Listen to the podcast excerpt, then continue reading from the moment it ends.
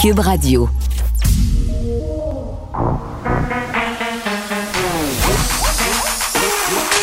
Elle a une opinion sur tous les sujets. Pour elle, toutes les questions peuvent être posées. Geneviève Peterson. Cube, Radio. Salut tout le monde, j'espère que vous allez bien. J'espère que vous êtes remis de votre Halloween sous la flotte. Euh, plusieurs parents qui ont décidé hier euh, de ne pas passer chez nous. On avait acheté des hectolitres de bonbons. C'est pas la bonne mesure pour les bonbons, mais je trouve que c'est plus beau à dire. Hectolitres de bonbons. Des tonnes de bonbons, disons ça comme ça. Euh, il y a eu trois Halloweenieux, comme on dit, au Saguenay-Lac-Saint-Jean, euh, qui sont passés seulement. Ma fille, qui était en charge de la porte, euh, était bien contente de pouvoir garder tout son butin. Puis c'est fait, là. Il s'en est passé des affaires importantes en fin de semaine. Le Halloween hein, qui défrayait la manchette. toute la semaine passée, aucun costume de Squid Game, je n'ai croisé sur ma route aucun. Donc, est-ce que c'est si populaire que ça, ce fameux costume qui était supposément euh, en rupture de stock un peu partout à l'échelle planétaire? Ben, j'en ai vu aucun. J'ai vu euh, beaucoup d'Harry Potter, euh, beaucoup de manga aussi, étonnamment, beaucoup de petites sorcières, évidemment, mais aucun costume de Squid Game. Donc, on pourra considérer là, que le Squid Game, le Squid Game Gate hein, officiellement terminé. Donc, je disais beaucoup de choses qui sont réglées en fin de semaine. Le vote par anticipation, ça, c'est réglé, c'est fait. Euh, pour ceux qui étaient indisponibles euh, à la date du vote officiel, en fin de semaine prochaine, on pouvait aller voter euh, hier euh, et avant-hier. C'est ce que j'ai fait. Et étonnamment, il y avait vraiment, vraiment beaucoup de monde. J'ai même fait un petit line-up pour des élections municipales. Je dois avouer que j'étais quand même euh, assez surprise. Ça se déroulait rondement. On prêtait des crayons, les distanciations sociales. Vraiment, là, un grand ballet électoral qui s'est, somme toute, assez bien déroulé. Et dans ma liste de choses à faire de maman et de parents responsables, oui, oui, j'ai acheté mes bas d'hiver pour mes enfants euh, et vraiment là, c'était la croix et la bannière euh, dans les magasins de vêtements là, des gens qui prenaient des numéros qui se battaient pour des grandeurs, même affaire pour mon rendez-vous pneus d'hiver. Tout ça est réglé. Tout ça est réglé. On passe à l'heure d'hiver en fin de semaine prochaine. Là, je sais qu'il y a eu une petite confusion avec les abonnés de Belle. Euh, j'étais tellement mêlée. Moi, je pensais qu'on avait changé d'heure cette nuit. J'étais là, yes, il me semble que je me sens mieux. Il me semble que j'ai comme une heure de sommeil de plus. Non, non, tout ça était psychosomatique. Euh, on change pas d'heure euh, avant la fin de semaine prochaine. Mais les décorations d'Halloween, eux autres, de Noël, pardon, elles sont là. elles étaient même aux côtés des décorations d'Halloween dans plusieurs commerces pendant quelques jours. Euh, puis ma fille de 11 ans ce matin s'est réveillée en me disant qu'elle était prête à faire sa liste au Père Noël. Je pense que ça a fini de me rachever pour vrai, euh, on, peut-tu comme attendre un peu? Le 1er décembre, c'est le moratoire avant qu'on qu'on m'écœure avec des listes de Noël, avec des décorations de Noël, avec des cadeaux de Noël, des réceptions de Noël. Puis d'ailleurs, on n'a pas encore pris de décision au niveau du gouvernement Legault par rapport à cette fête-là. Puis euh, parlant de, de, direction, de directive, je reviens un peu brièvement euh, au sujet de l'Halloween. Après, je vous en parle plus, promis. on avait comme consigne de faire nos affaires dans des petits sacs, de donner des petits sacs individuels un, moi, j'ai pas fait ça. Écoutez, j'avais pas ce temps à perdre là. Comment ça se passait, puis ça se passait comme ça dans beaucoup de maisons. C'est plus réel masque, les bonbons étaient emballés.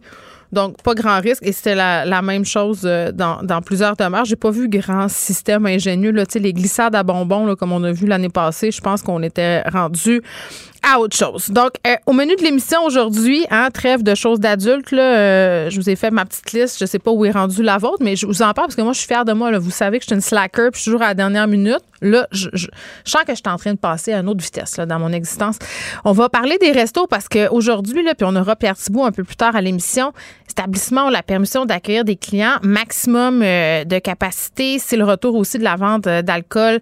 Il n'y a plus comme de couvre-feu au niveau de la, de la, de la vente d'alcool, mais il y a des mets des mecs quand même et c'est ce dont on va discuter avec Pierre Thibault. Et on aura aussi, euh, comme chaque jour, Elsie Lefebvre et Marc-André Leclerc euh, pour nous parler de cette chicane euh, entre Marie Montpetit et Gaétan Barrette. Chicane qui prend de l'ampleur, là, quand même. Marie Montpetit qui est l'objet d'allégations d'harcèlement, une plainte qui a été déposée. Dominique Anglade qui était ce matin avec Philippe Vincent Foisy pour discuter de tout ça. Est-ce qu'on a bien fait de mélanger tout ça, d'en faire un sujet? C'est ce qu'on verra un peu plus tard. Et il va être question des profs aussi aujourd'hui. On apprenait que 40% des aspirants profs abandonnent durant les études. On sait qu'on est en pénurie de profs. Est-ce qu'il faut s'inquiéter? On va essayer de répondre à ces questions-là. Je pense que c'est ce qui a fait sursauter le procureur de la Couronne. Nicole Gibault. J'en ai un ras-le-bol de ces gens-là. À mon sens, c'est de l'intimidation. Geneviève Peterson. C'est ça. S'il sauve en marchette, on aura le temps de le rattraper. La rencontre. mais toi, comme juge, est-ce que c'est le juge qui décide ça? Comment ça marche? Oui, oui, oui, oui, oui, oui, oui. C'est le juge. La rencontre Gibault-Peterson. Salut, Nicole.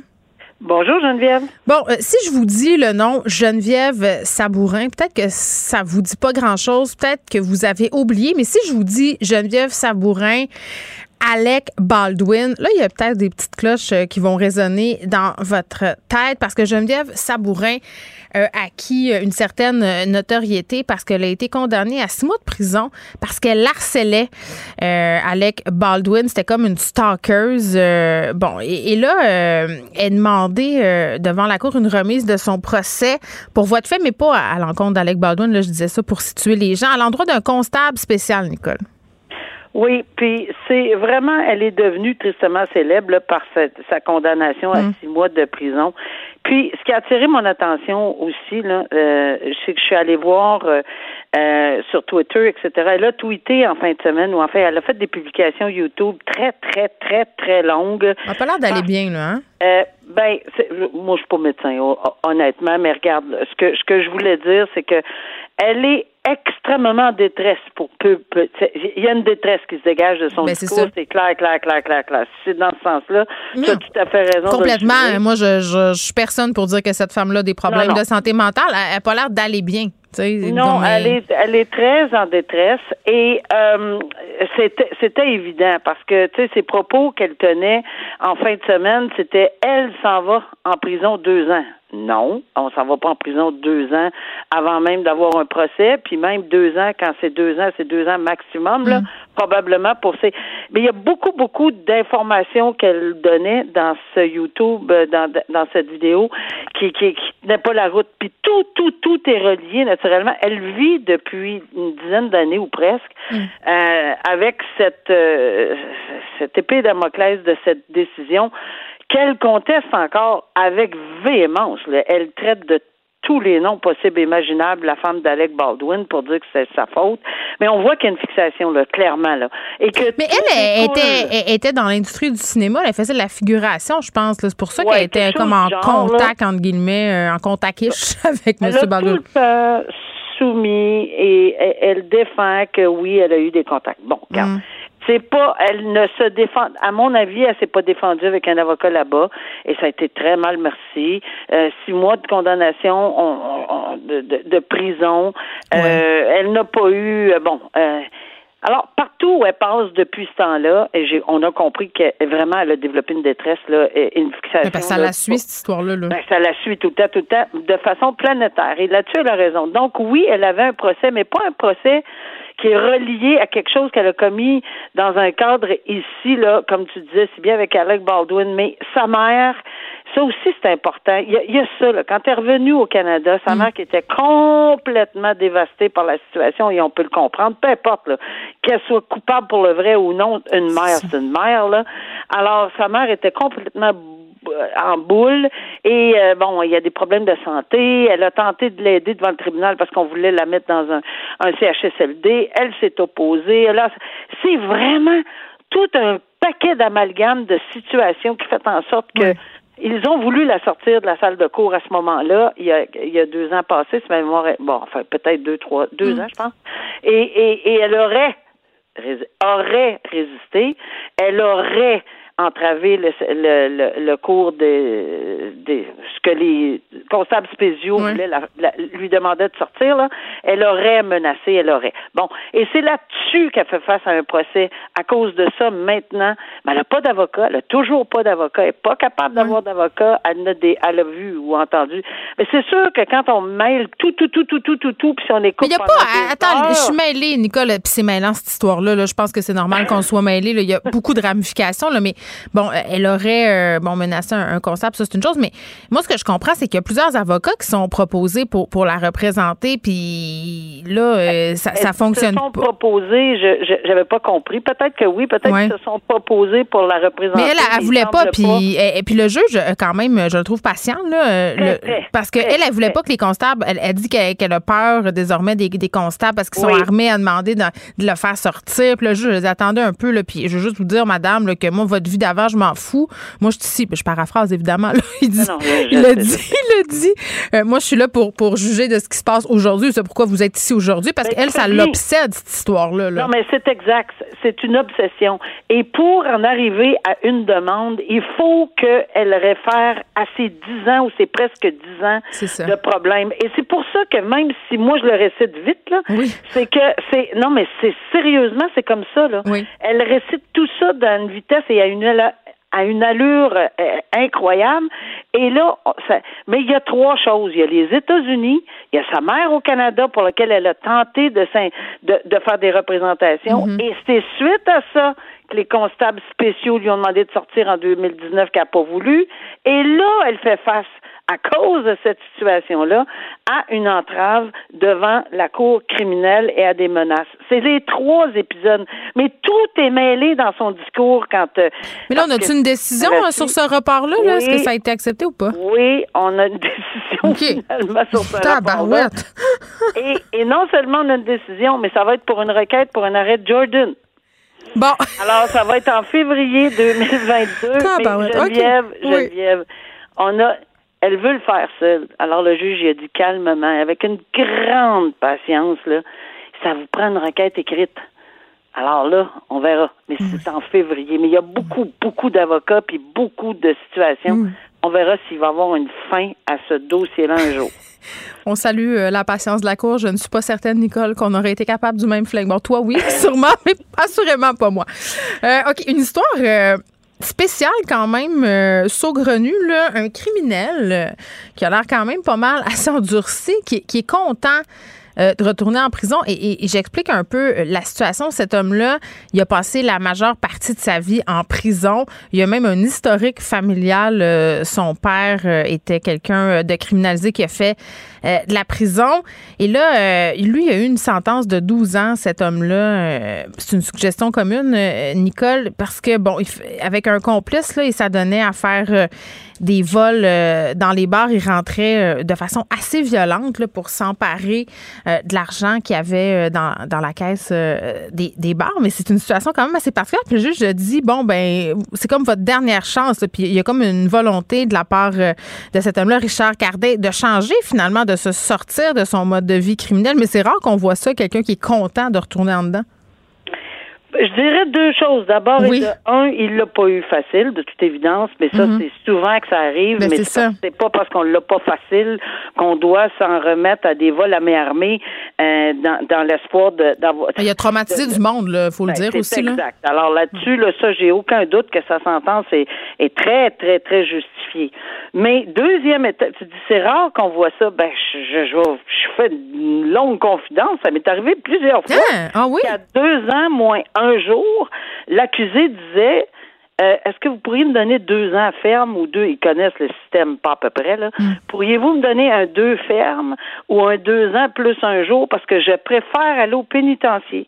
Pourquoi? Parce qu'il y avait des services Ouais, des thérapies euh, puis tout ça. Exact. Ouais. Alors, mais ici, là, on est, on est nettement pas sur le, la, la ligne, la, la clôture du pénitencier. Donc, clairement, au pénitencier à 12 ans. Mais je pense que, honnêtement, par son parcours, là, on voit qu'il n'a pas connu grand-chose d'autre, là.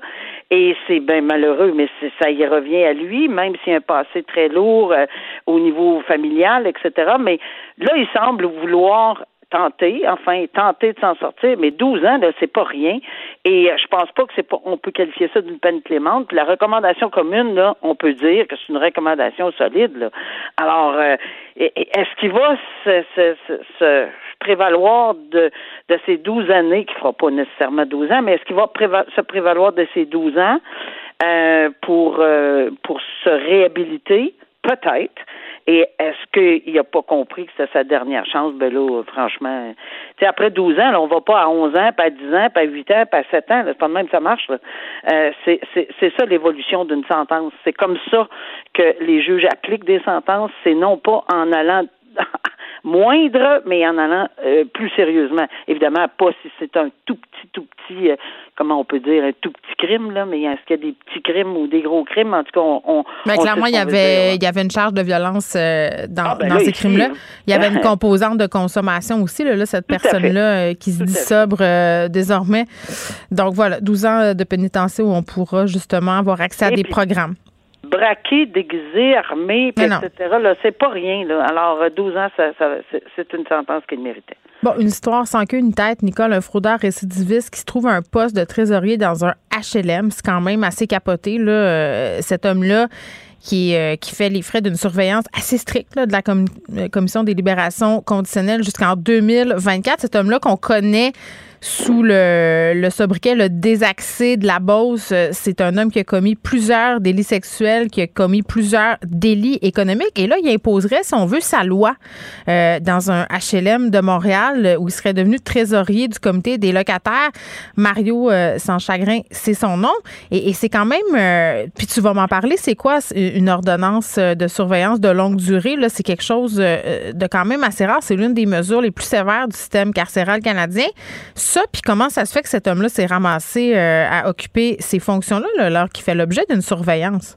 Moi, j'y comprends rien dans cette euh, dans ce dossier-là. Euh, mm. Je comprends pas comment ça se fait que c'est rendu là.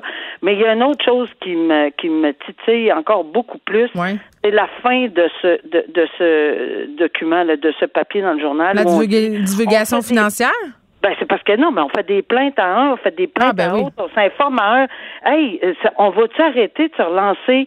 Ces gens-là là, qui se sentent dépourvus là, dans le HLM, là, mm.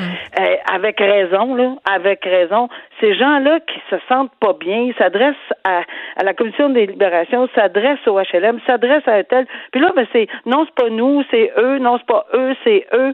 Ils vont on peut-tu les aider à, à, à trouver une solution là-dedans? Parce que oui, c'est vrai que c'est fatigant parce qu'il n'y a pas juste, c'est pas juste quelqu'un qui, qui est connu parce que tu l'as dit là, son, son nom, on l'appelle, ben, c'est, le désaccès de la Beauce, c'est comme ça que le titre.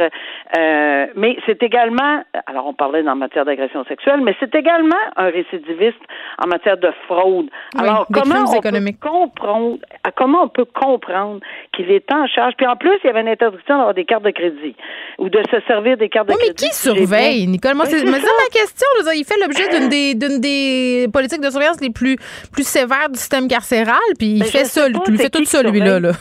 non, mais je ne sais pas qui surveille. Puis oui, normalement, c'est est-ce que c'est dans le cadre d'un, d'un, accusé qui fait face à, un délinquant, est-ce qu'il est délinquant contrôlé, délinquant dangereux, ou c'est seulement en vertu de cette obligation? il a pris des euh, engagements, là, dont celui de faire de la divulgation financière. Donc, c'est genre de la location euh, de salles communautaires. En tout cas, il me semble qu'il est dans l'obligation de. Il y a une carte de crédit. Il y a une carte de crédit. La carte de crédit pour louer des salles, j'en reviens pas. Il n'est pas supposé d'avoir des cartes de crédit. Y a-tu quelqu'un, puis c'est pour ça que d'entrée de jeu, il dit, y a-tu quelqu'un qui va répondre ben ça, à ces doléances de ces gens-là qui sont inquiets? T'as la, as la carte de crédit, Nicole, mais t'as aussi le fait qu'il y a des ben enfants susceptibles de se retrouver là, là dans ces salles familiales-là. C'est l'une de ces conditions là, de ne pas être en présence de moins de 18 ans. Alors, on espère qu'on réveille quelqu'un avec notre conversation, puis avec cet article de journal, puis que quelqu'un, en quelque part, va dire, oups, euh, on l'a échappé là, il faudrait peut-être vérifier ci, il faudrait peut-être vérifier ça.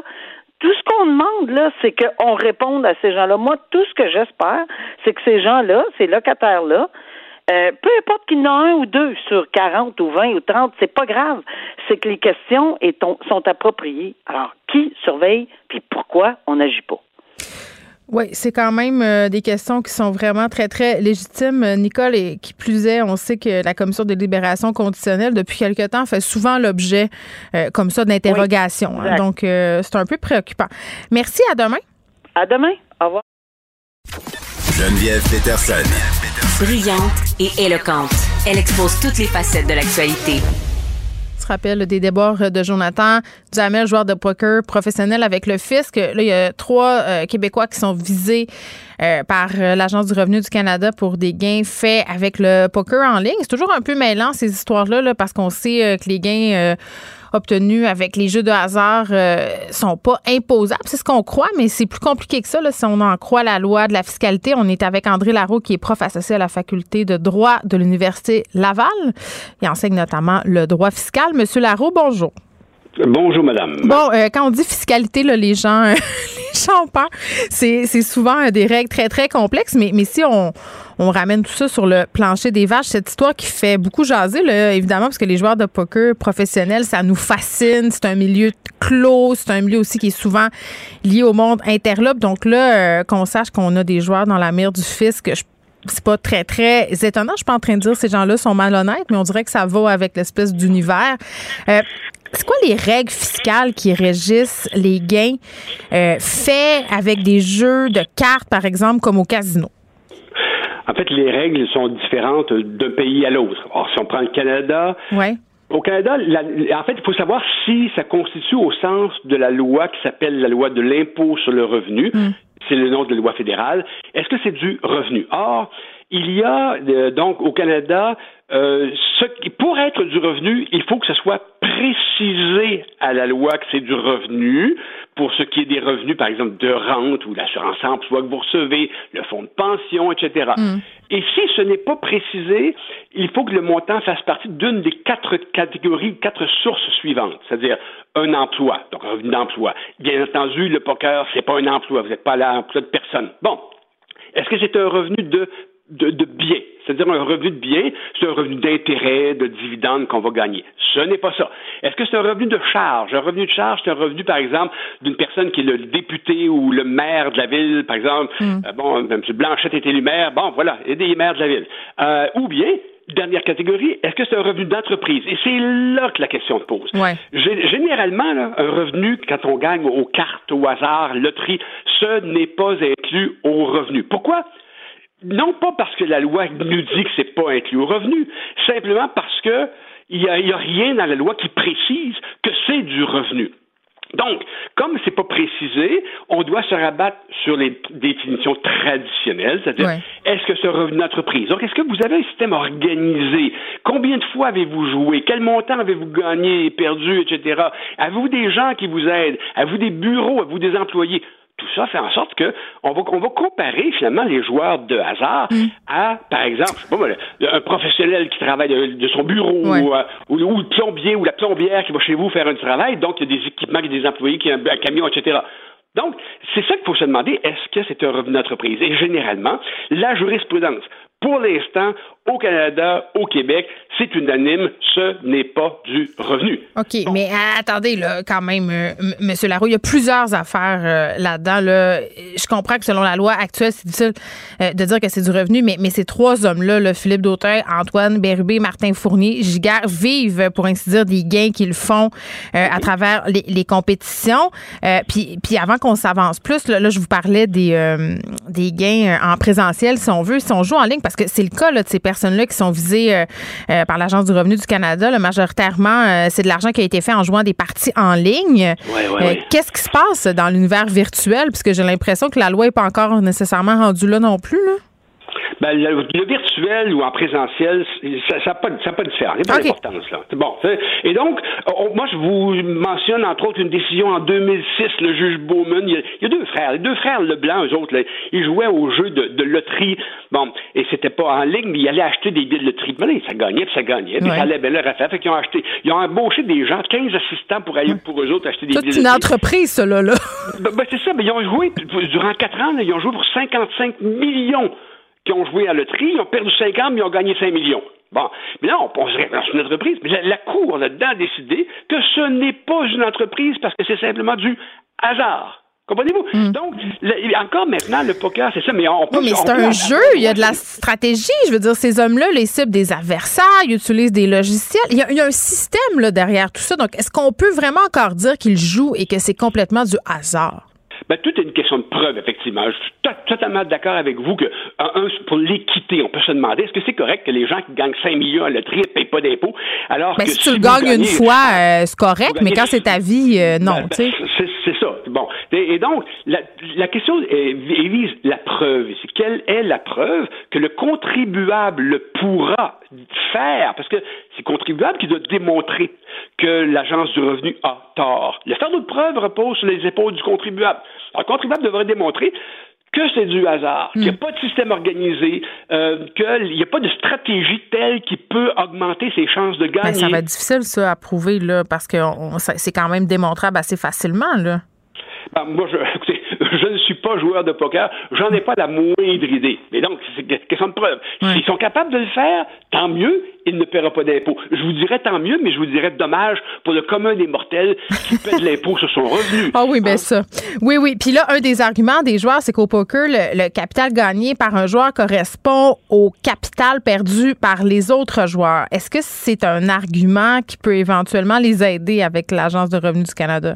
Ben, c'est- C'est-à-dire que si on prend cet argument-là, il faudrait donc permettre aux gens qui perdent des sommes au poker ou à d'autres jeux de hasard Oui. de déduire. Et, et c'est là le problème. Le catch 22 là, de l'Agence Oui. du revenu, c'est ça le problème. Ils parce peuvent pas si- déduire leurs pertes. C'est ça Ben, qu'ils qu'ils vont évoquer. On, on va imposer les gens qui gagnent, mais par contre, on va refuser aux gens qui perdent de déduire leurs pertes. Bon, tu sais, Ah, ça on serait pas la, ça serait pas la première injustice fiscale. C'est ce que j'ai envie de dire. raison, mais peut-être qu'on pourrait pas- se pencher sur un système ou s'inspirer d'un système un peu comme aux États-Unis. Ouais. Où, par exemple, un, le- Duhamel aux États-Unis, qui a, quand il a gagné, là, on lui a retenu 30 d'impôts. Mais quand Ouais. même, il faut savoir que les pertes, parce qu'il a perdu quand même de l'argent, j'imagine, je connais pas son dossier, Ouais. mais s'il a perdu de l'argent, il va pouvoir utiliser les pertes aux États-Unis pour réduire sa facture fiscale. Ouais. Comprenez-vous? Et donc, euh, c'est le système. Et si vous êtes un résident américain qui allait jouer d'un jeu de hasard aux États-Unis, il y aura de l'impôt qui va être prélevé à la source pour des gains, par exemple Mm. au poker. Si vous gagnez plus que 5 000 aux États-Unis, là, on va prélever 24 Bon, comme, comme retenu à la source.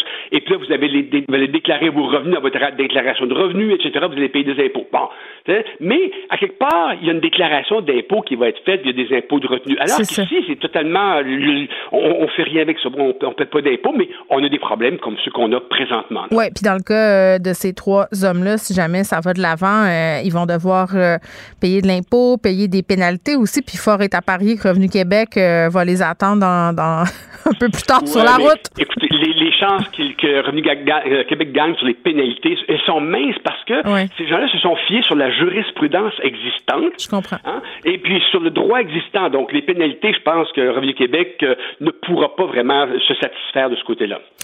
Fascinant. André Larreau, merci beaucoup, qui est prof associé à la faculté de droit à l'Université Laval, euh, enseigne le droit fiscal. On parlait de ces trois joueurs euh, de poker professionnels visés par le fisc canadien pour des gains faits avec le poker en ligne. Geneviève Peterson. Une animatrice pas comme les autres. Cube Radio. Lundi, Alexandre Moranville-Ouellette est avec nous. Salut, Alex. Salut Geneviève. Est-ce que tu vas me dire Let's go, Brandon?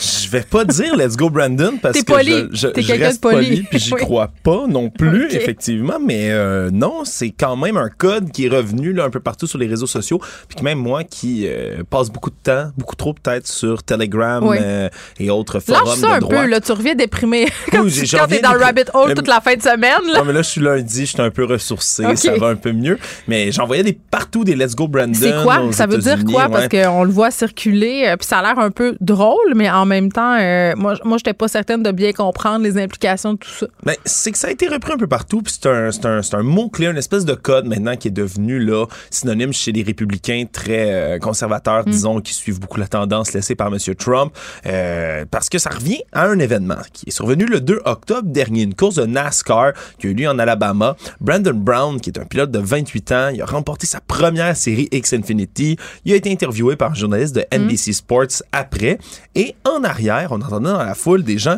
qui criaient, euh, qui chantaient scandaient quelque chose qui s'apparentait. On pouvait entendre quelque chose comme Let's go, Brandon. Un peu, tu sais, dans, dans le bon, Ouais. dans le fond, tu t'entendais Je- mal. Re- re- refais le don. Brandon, Brandon. OK, merci. Le journaliste interprétait en disant Ah ben. Ça doit être euh, Let's go Brandon, c'est ce qu'ils doivent dire en arrière. Le problème, c'est que c'était pas ça qu'ils disaient, c'était, je pardonne, pardonnez-moi pour mes mots assez crus, C'était fuck Joe Biden. Oh. F Joe Biden. C'est ce que les gens scandaient en arrière. Mais ça a été repris comme étant, justement, là, ben, des insultes, évidemment, lancées vers le président américain. Mais c'est depuis devenu un espèce de slogan. Il y a des gens là, au Congrès qui utilisent ce, te- ce terme-là. Le républicain de Caroline du Sud, Jeff Duncan, par exemple, qui a porté un masque écrit Let's go Brandon dessus. Il y a même un chandail. il y a un chandail qui est vendu 45 dollars, oui madame, sur le magasin en ligne virtuel de nul autre que Donald J. Trump qui continue à euh, Lui, il vend plein de cossins, hein? Ah, tellement. Il vend toutes sortes de choses Ouais. avec les, les- les- sa marque dessus, Trump, et etc. Donald Trump Jr. Ouais, exact. Mais donc, Let's Go Brandon, c'est devenu un code pour vouloir dire, ben, fuck Joe Biden, qui est le vrai terme que ce que ça veut dire, ce qui était scandé au départ. Et ça a été repris là, un peu partout. euh, M. Biden se promène un peu partout, évidemment, euh, dans le cadre de ses fonctions. Et là, on, on entend ça un peu partout. Puis là, tu peux pas faire grand-chose parce que c'est pas techniquement une insulte, vraiment. C'est pas vulgaire. Non. Donc, c'est assez pratique. C'est assez pratique, puis c'est devenu l'espèce de inside joke, si on Oui. veut, entre républicains pour montrer qu'on est vraiment d'allégeance républicaine et qu'on ne veut rien savoir de Bon. Monsieur Biden. Mais c'est sûr, tu le dis, il y en a un peu partout. Semaine dernière, il se promenait, il y avait une bannière Let's Go oui, c'est Brandon ça, là, qui ça le était suit brandie. littéralement. Ouais, euh, ça a été crié par un groupe aussi lundi dernier qui a fait une apparition dans un parc des Virginie. Donc, euh, ça s'est propagé. Il y a des citrouilles où il était écrit Let's Go Brandon aux États-Unis, des affiches sur des terrains.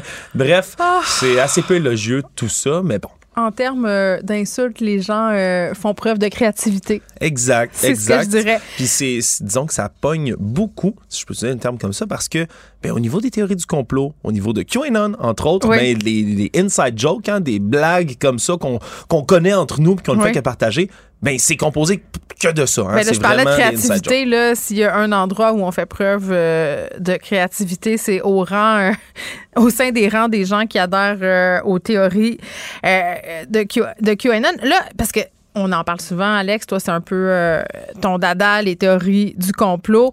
Euh, D'ailleurs, moi, j'invite les gens qui l'ont pas encore euh, écouté à aller écouter ta balado sur le sujet. Ce n'est qu'une théorie, mais ces théories-là qui changent souvent, hein, qui sont en mouvance par rapport à ce qui se passe, parce que QAnon, c'est un peu comme une chasse au trésor qui se renouvelle sans arrêt. Je pense que c'est pour ça aussi que les gens trippent autant là-dessus, là, c'est parce que c'est jamais fini. Puis ça continue, puis ça s'adapte, puis il y a comme pas de déconfiture. Q a toujours un nouveau drop et tout ça. Là, euh, la théorie QAnon du jour, parce qu'il y en a presque une chaque jour, euh, vise John F. Kennedy Jr. Et c'est très drôle. Ben, C'est- oui. Je, je dis du jour, ça fait un bout que ça a été repris. Ben, de là, notre presque- journée à nous, Ouais, de notre journée à nous, parce que ben il y a des gens qui publient là, puis c'est pourquoi je le ramène aujourd'hui, c'est bien important. Ça date depuis 2018 à peu près qu'on voit des références à John F. Kennedy Jr. parmi les rangs de QAnon, mais j'en parle aujourd'hui parce que ben là il y a eu des nouveaux messages qui sont euh, passés comme quoi demain, hein, John F. Kennedy Jr. qui en passant est décédé. Je vous explique les circonstances dans quelques instants. Mais selon cette publication là, il reviendrait demain d'entre les morts, ni plus ni moins, Pour annoncer que il C'est un serait beau monsieur, j'ai hâte de le revoir. Ben oui, mais pour annoncer qu'il serait le colistier de Donald Trump en 2024 et tu peux voir là, dans presque tous les rallyes, c'est pas une blague, là, on n'invente pas ça. Il y a l'affiche, tu sais, habituellement c'était Trump Pence hein, qui était écrit pour la campagne de 2020. On Ouais. l'écrit toujours là, comme Biden Harris pour la dernière campagne pour Joe Biden. Ben là, il y a plein d'affiches où c'est écrit Trump JFK Jr. Puis les gens croient à ça. Et je vous explique Mais c'est rapidement. pas des pancartes drôles comme Let's Go Brandon, là. C'est des, des C'est gens des gens qui intimement pensent- convaincus, là. qui est intimement convaincu que John F. Kennedy Jr., le fils de JFK, hein, soit dit en passant, c'est pas pour rien son nom, eh bien lui, cet homme-là, ils sont convaincus qu'il est vivant. Pourtant, John F. Kennedy Jr., je vous l'annonce en grande primeur, est mort le 16 juin 1999 dans un écrasement d'avion. Il se rendait de sa résidence du New Jersey jusqu'à Martha's Vineyard dans le Massachusetts. Oui, avec sa, Euh, sa, sa, sa blonde. avec ben, sa femme Ouais. et la belle-sœur de sa femme qu'on oublie trop souvent dans cette Ouais. histoire-là qui était à bord Ben, c'est parce que c'était un couple mythique, là, donc euh, sa mémoire a un petit peu été euh, occultée à, à la personne accompagnante. Et dans les jours après, ben, à quatre heures après, la Mm. garde côtière avait été avisée parce qu'ils étaient jamais arrivés à destination. On a retrouvé dans les jours suivants après ça des morceaux du, de la carlingue de l'avion.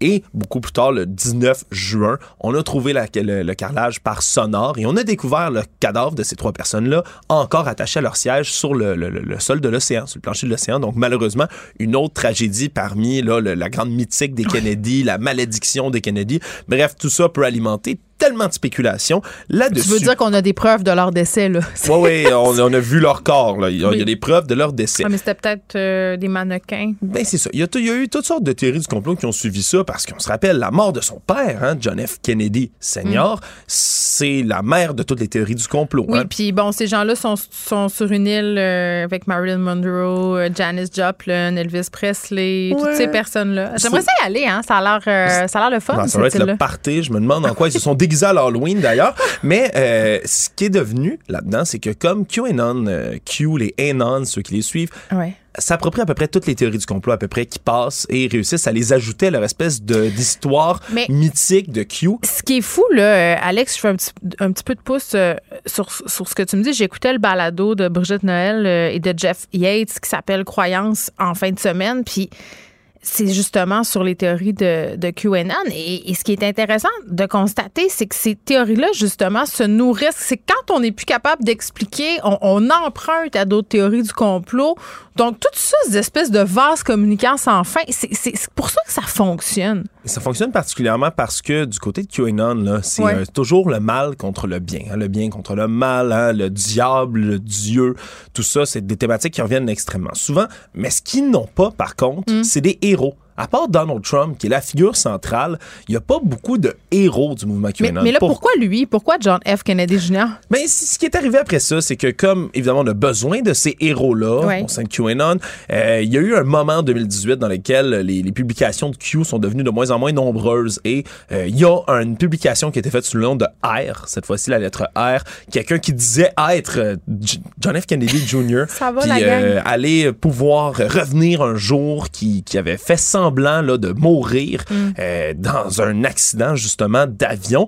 Et c'est là qu'est née toute cette espèce de mythique-là. C'est pas seulement cette publication-là qui a parti ça, mais les gens s'en sont nourris, ont construit une espèce de mythos autour. Alors selon leur théorie à eux, John F. Kennedy Jr. déjà combattait le Deep State. Hein, déjà à cette époque-là, les méchants, l'État profond qui contrôlait les États-Unis, et aurait été en contact avec Donald Trump dans les années 80-90 lorsqu'il y avait toutes sortes de soupers cocktails entre les gens de la haute, si tu veux. Et il aurait entendu dire en 1998, Mais je t'écoute, lorsque... Alex, puis tu sais, même moi, je trouve ça intéressant. Tu sais, c'est des bonnes ben histoires. Ben oui, je des, comprends pourquoi les très... gens embarquent là-dedans. Ben oui, c'est des très bonnes histoires. Plus fun que la réalité. Puis selon eux, en 98, quand le, le, le, le siège du sénateur démocrate Patrick Moynihan, qui a décidé de prendre sa retraite, est devenu vacant, mm. John F. Kennedy Jr. aurait voulu euh, donc se présenter pour le Sénat, mais ça l'aurait mis en conflit avec qui? Hillary Clinton, hein, ni plus ni moins que le diable hein, pour les théories, euh, euh, pour les gens de oui. QAnon. Hein, c'est vraiment l'ennemi du peuple numéro un selon eux. Mais Q, ça serait pas euh, justement son ancien. Non. C'est pas lié à elle? Moi, je, suis rendu mêlé dans les pas affaires pas vraiment, pas d'Hillary Clinton. Pas selon ce qu'on saurait, mais tu sais, Hillary Clinton, les Clinton, c'est censé être la cabale satanique ah, pédophile ça, qui, là, là, ouais. Ouais, qui mange des enfants. Il y a on, beaucoup d'affaires. On sait qu'on va loin. Et à ce moment-là, pour faire simple, Hillary Clinton aurait voulu, là, je rappelle, ça c'est la théorie du complot autour de ça, Hillary Clinton aurait voulu faire tuer dans un accident d'avion en sabotant son avion John. F. Kennedy Jr., okay. qui l'aurait appris juste avant, aurait fait semblant de mourir pour, là je vais faire un parallèle avec Star Wars, littéralement, comme Obi-Wan Kenobi serait plus puissant dans la mort que dans sa vie. Il aurait donc décidé de rester mort avec sa copine, donc sa femme, pour aider Q, aider Trump et un jour préparer donc le combat contre l'État profond. C'est beaucoup de dévotion. Ouais, c'est beaucoup de dévotion, surtout que jamais dans cette théorie-là, je le rappelle, la belle-sœur de sa femme était elle aussi dans l'avion et on n'en parle jamais. Elle, elle sera rendue où? Hein, parce que, elle, elle, elle, voulait pas aider, elle. elle, elle ça ne tentait pas, elle voulait pas faire semblant de mourir.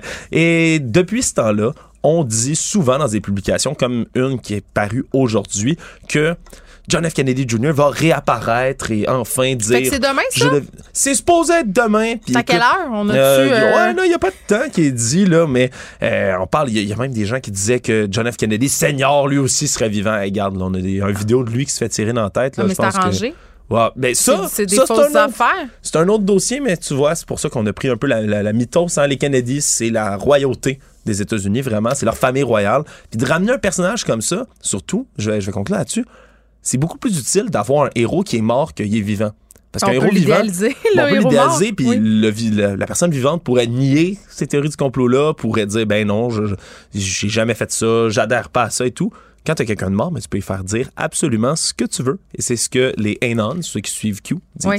Bon, ce sera demain, donc on va surveiller ça, Alex. Oui, oui, il est censé sortir du mont Rushmore, ni plus ni moins, je vous le dis. Du mont Rushmore? Ouais, ah, regarde, c'est comme, comme une stripper qui sort d'un gâteau, là, des pin-ups dans les films, là.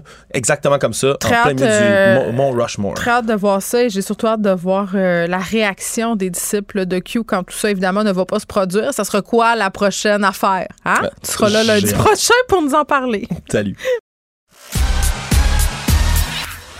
Geneviève Peterson.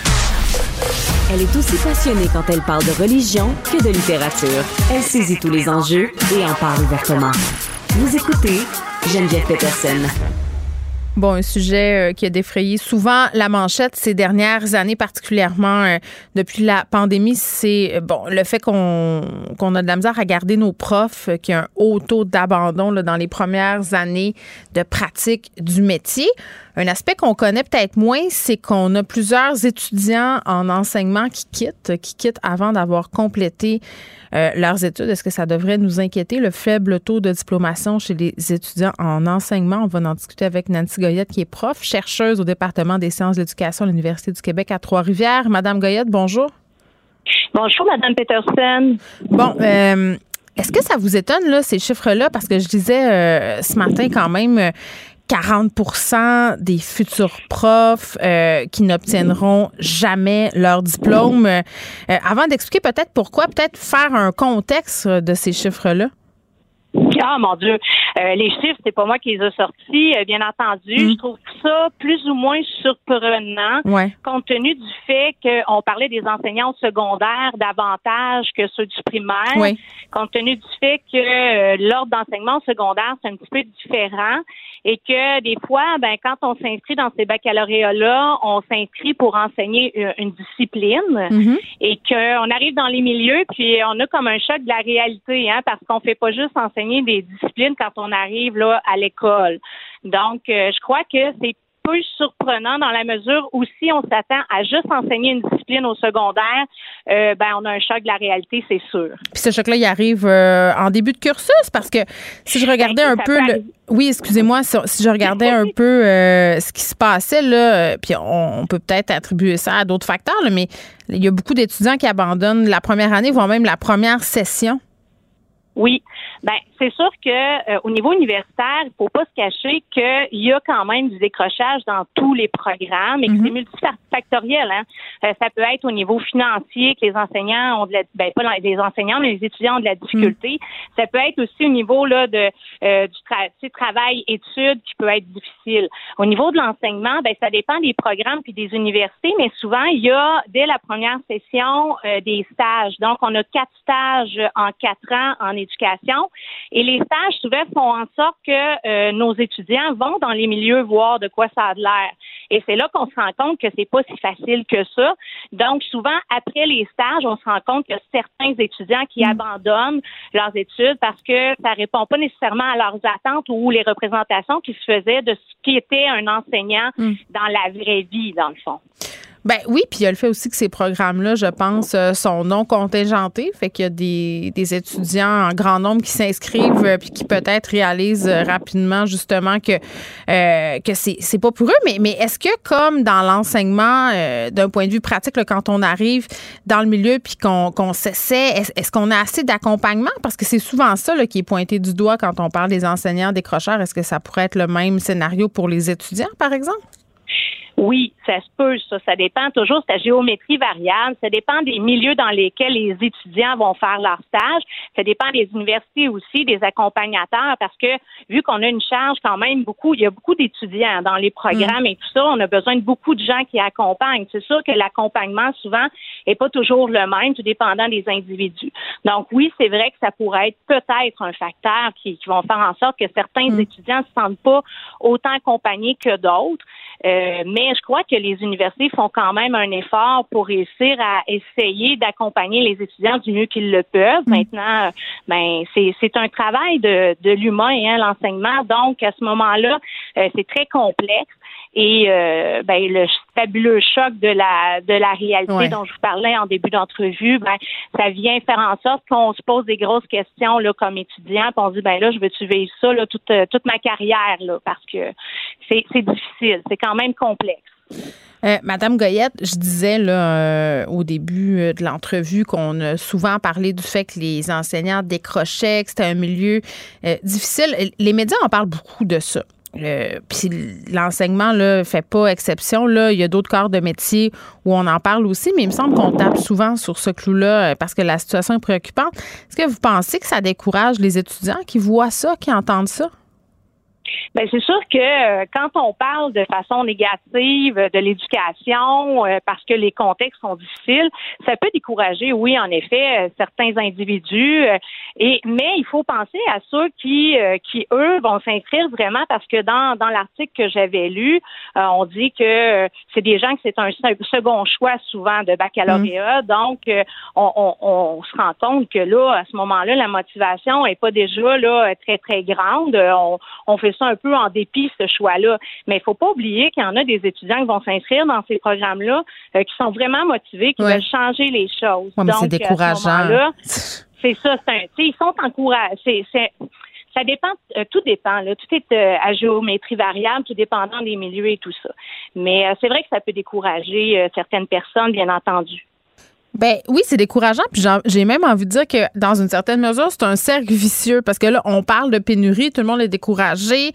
Euh, là, c'est vrai qu'il manque de profs, donc la charge est super lourde pour les profs. Euh, certains s'en vont, le problème devient euh, de plus en plus pire. Mettons, moi, si j'étais étudiante en enseignement en ce moment, je me dirais, hé là là, ça se pourrait peut-être que j'ai envie de faire d'autres choses, tu sais, puis de, de pas vivre toutes ces difficultés là parce que j'ai pas l'impression, quand même, là, Madame Goyette, avec le discours qu'on on entend, même si le gouvernement dit on veut revaloriser la profession, on veut qu'il y ait plus de profs, euh, même si on a eu un, un bond là, quand même sur l'échelle salariale de départ, que tant d'autres choses que ça qui est fait pour améliorer le sort des enseignants?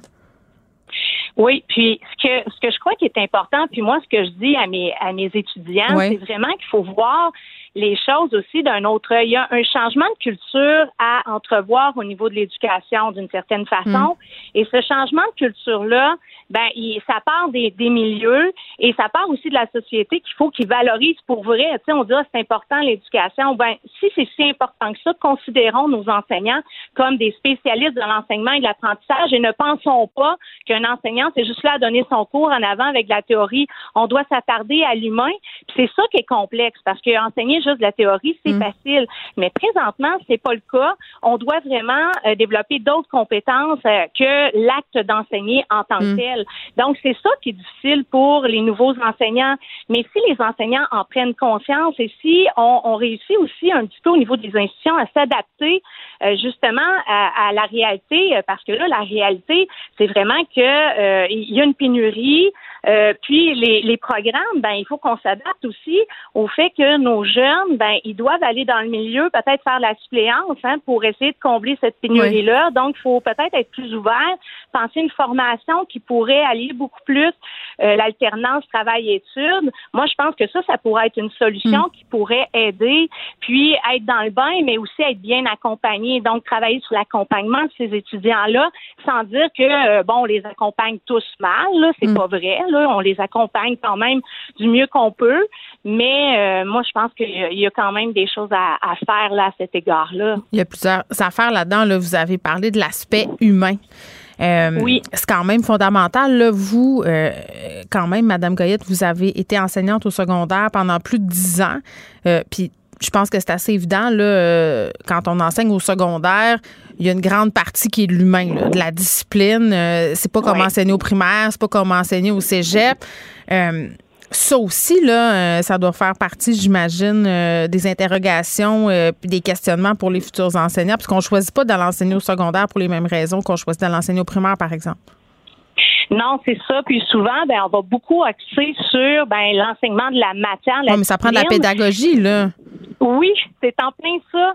Puis c'est, c'est souvent un des chocs que les, les étudiants ont parce qu'ils arrivent, puis ils connaissent bien leur discipline ou en tout cas, ils font, euh, tu sais, bon, ils, étudient euh, quand même bien au niveau de la discipline. Mais travailler avec un adolescent, là, c'est complexe parce que l'adolescent, là, est en recherche de, il recherche du sens, mm. il est en développement identitaire et ça se peut que ton cours de français, ça soit pas sa priorité dans sa vie. Hein? Ben, Donc, je vous dirais même que c'est fort possible. Hein? Oui, c'est ça. Fait qu'il y a toute une question de motivation, de création de liens avec l'élève. Euh, et ça, euh, c'est pas tout le monde qui a euh, ces compétences-là d'emblée. Ça se développe. il faut avoir une perspective aussi qu'on n'est pas juste là pour donner des la matière, mais aussi développer des êtres humains. Donc, développer leur esprit critique, leur engagement. Mm. Donc, ça va au-delà d'une discipline enseignée. Ben oui, mais puis je fais un peu de pouce là-dessus, là, c'est parce que des fois, par rapport à la pénurie de profs, j'entends beaucoup de commentaires du genre, ah, mais là, pourquoi on prend pas des diplômés en histoire qui sont connaissants en histoire, des diplômés en maths, puis qu'on leur fait pas enseigner, justement, ils sont capables.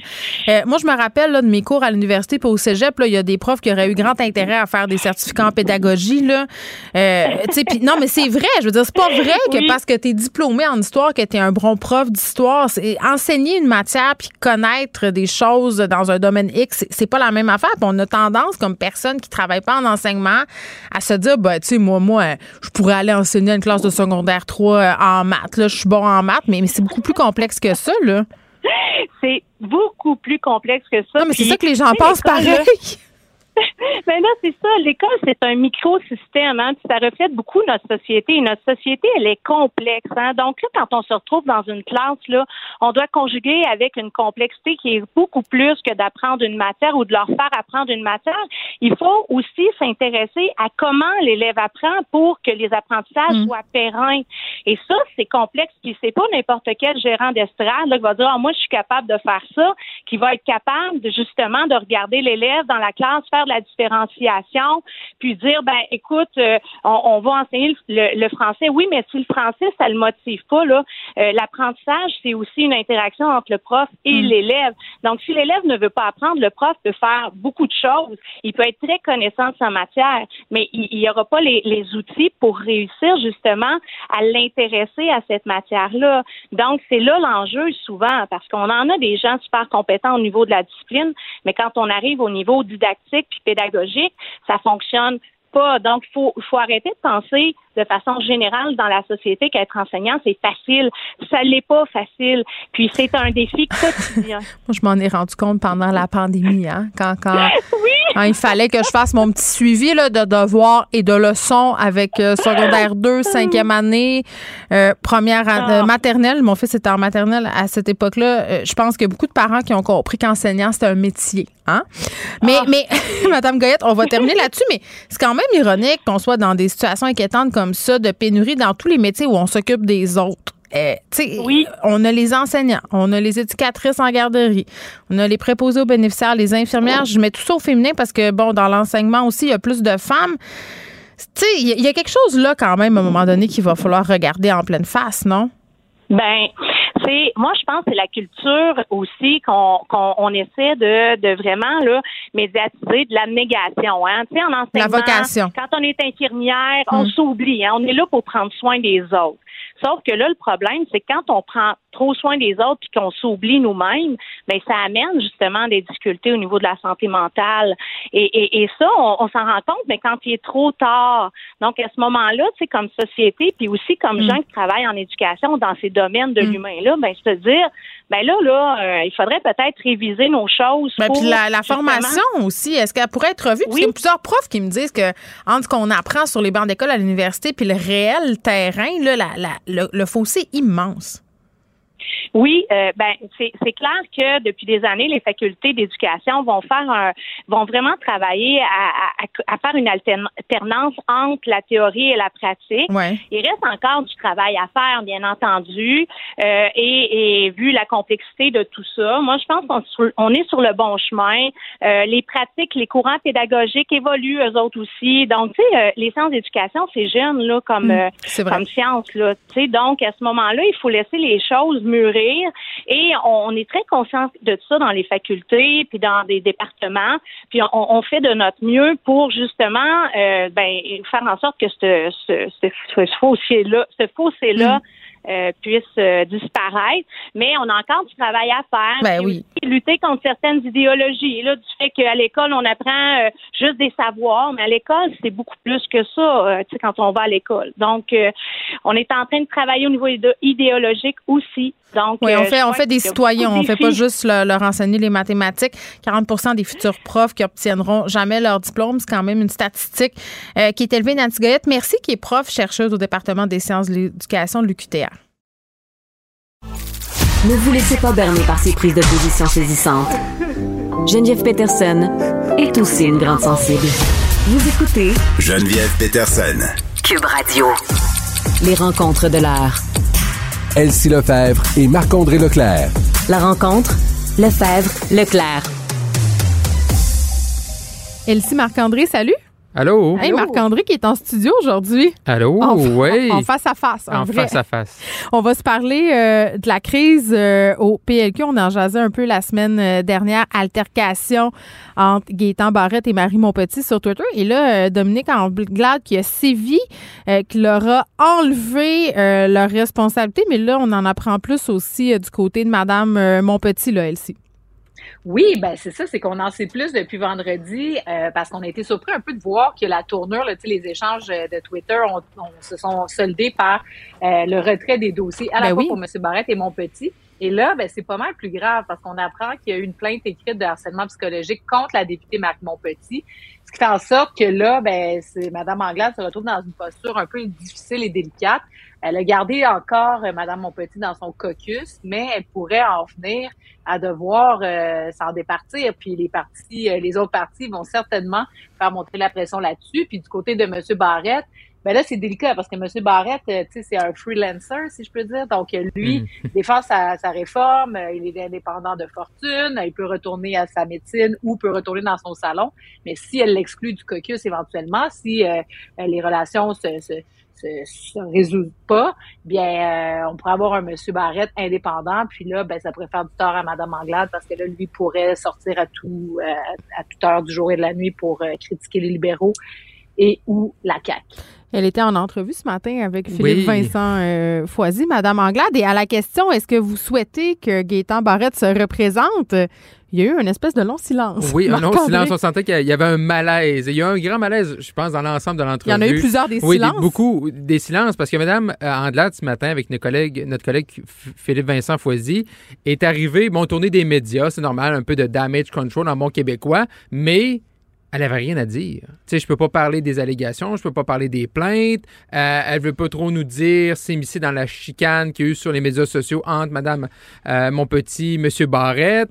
Les deux se retrouvent avec la même conséquence d'être retirés du ce qu'on appelle le cabinet fantôme lorsqu'on est dans l'opposition. Mais là, c'est pas la même chose non plus. Tu sais, Madame Monpetit, c'est pas juste le fait qu'elle se soit chicanée avec un collègue du caucus sur les médias sociaux qu'on n'aime pas. Madame Andelade parle de respect. Il faut respecter ses collègues, respecter ses dossiers, c'est une chose. Monsieur Barrette aussi, c'est peut-être pas mêlé de ses affaires en termes de porte-parole. Mais là, c'est pas la même chose ce matin qu'on apprend que là, Madame Mon- Monpetit, il y a une plainte euh, et également des allégations. Là, c'est comme si samedi, en fin de journée, à, à la veille de l'Halloween, on a comme essayé de tout mélanger ça avec des conséquences. Moi, je trouve que c'est pas très habile là, au Mais niveau des comme deux, communications. c'est deux dossiers différents. Exactement, mais c'est comme si on avait fait un dossier avec ça, quand c'est deux dossiers Ouais. pour une même conséquence. Moi, j'ai un, malaise dans tout ça. Mais là, moi, j'ai puis- plusieurs questions. Euh, ma première question, c'est euh, on est au courant de ça depuis quand?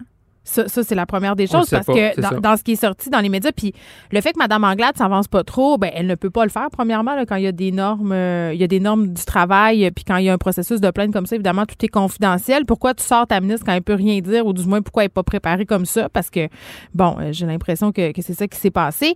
Puis on, on reproche des choses à Mme Monpetit du temps où elle était ministre euh, sous Couillard. Donc, à un moment donné, tu sais, ces petits, ces milieux-là, ça se sait. Donc, pourquoi maintenant? Je pense que c'est la première question qu'il faut se poser, là, Marc-André. Oui, mais tout, tout est dans tout. Hein, tu sais, je veux dire, il y a pas de. C'est c'est pas une.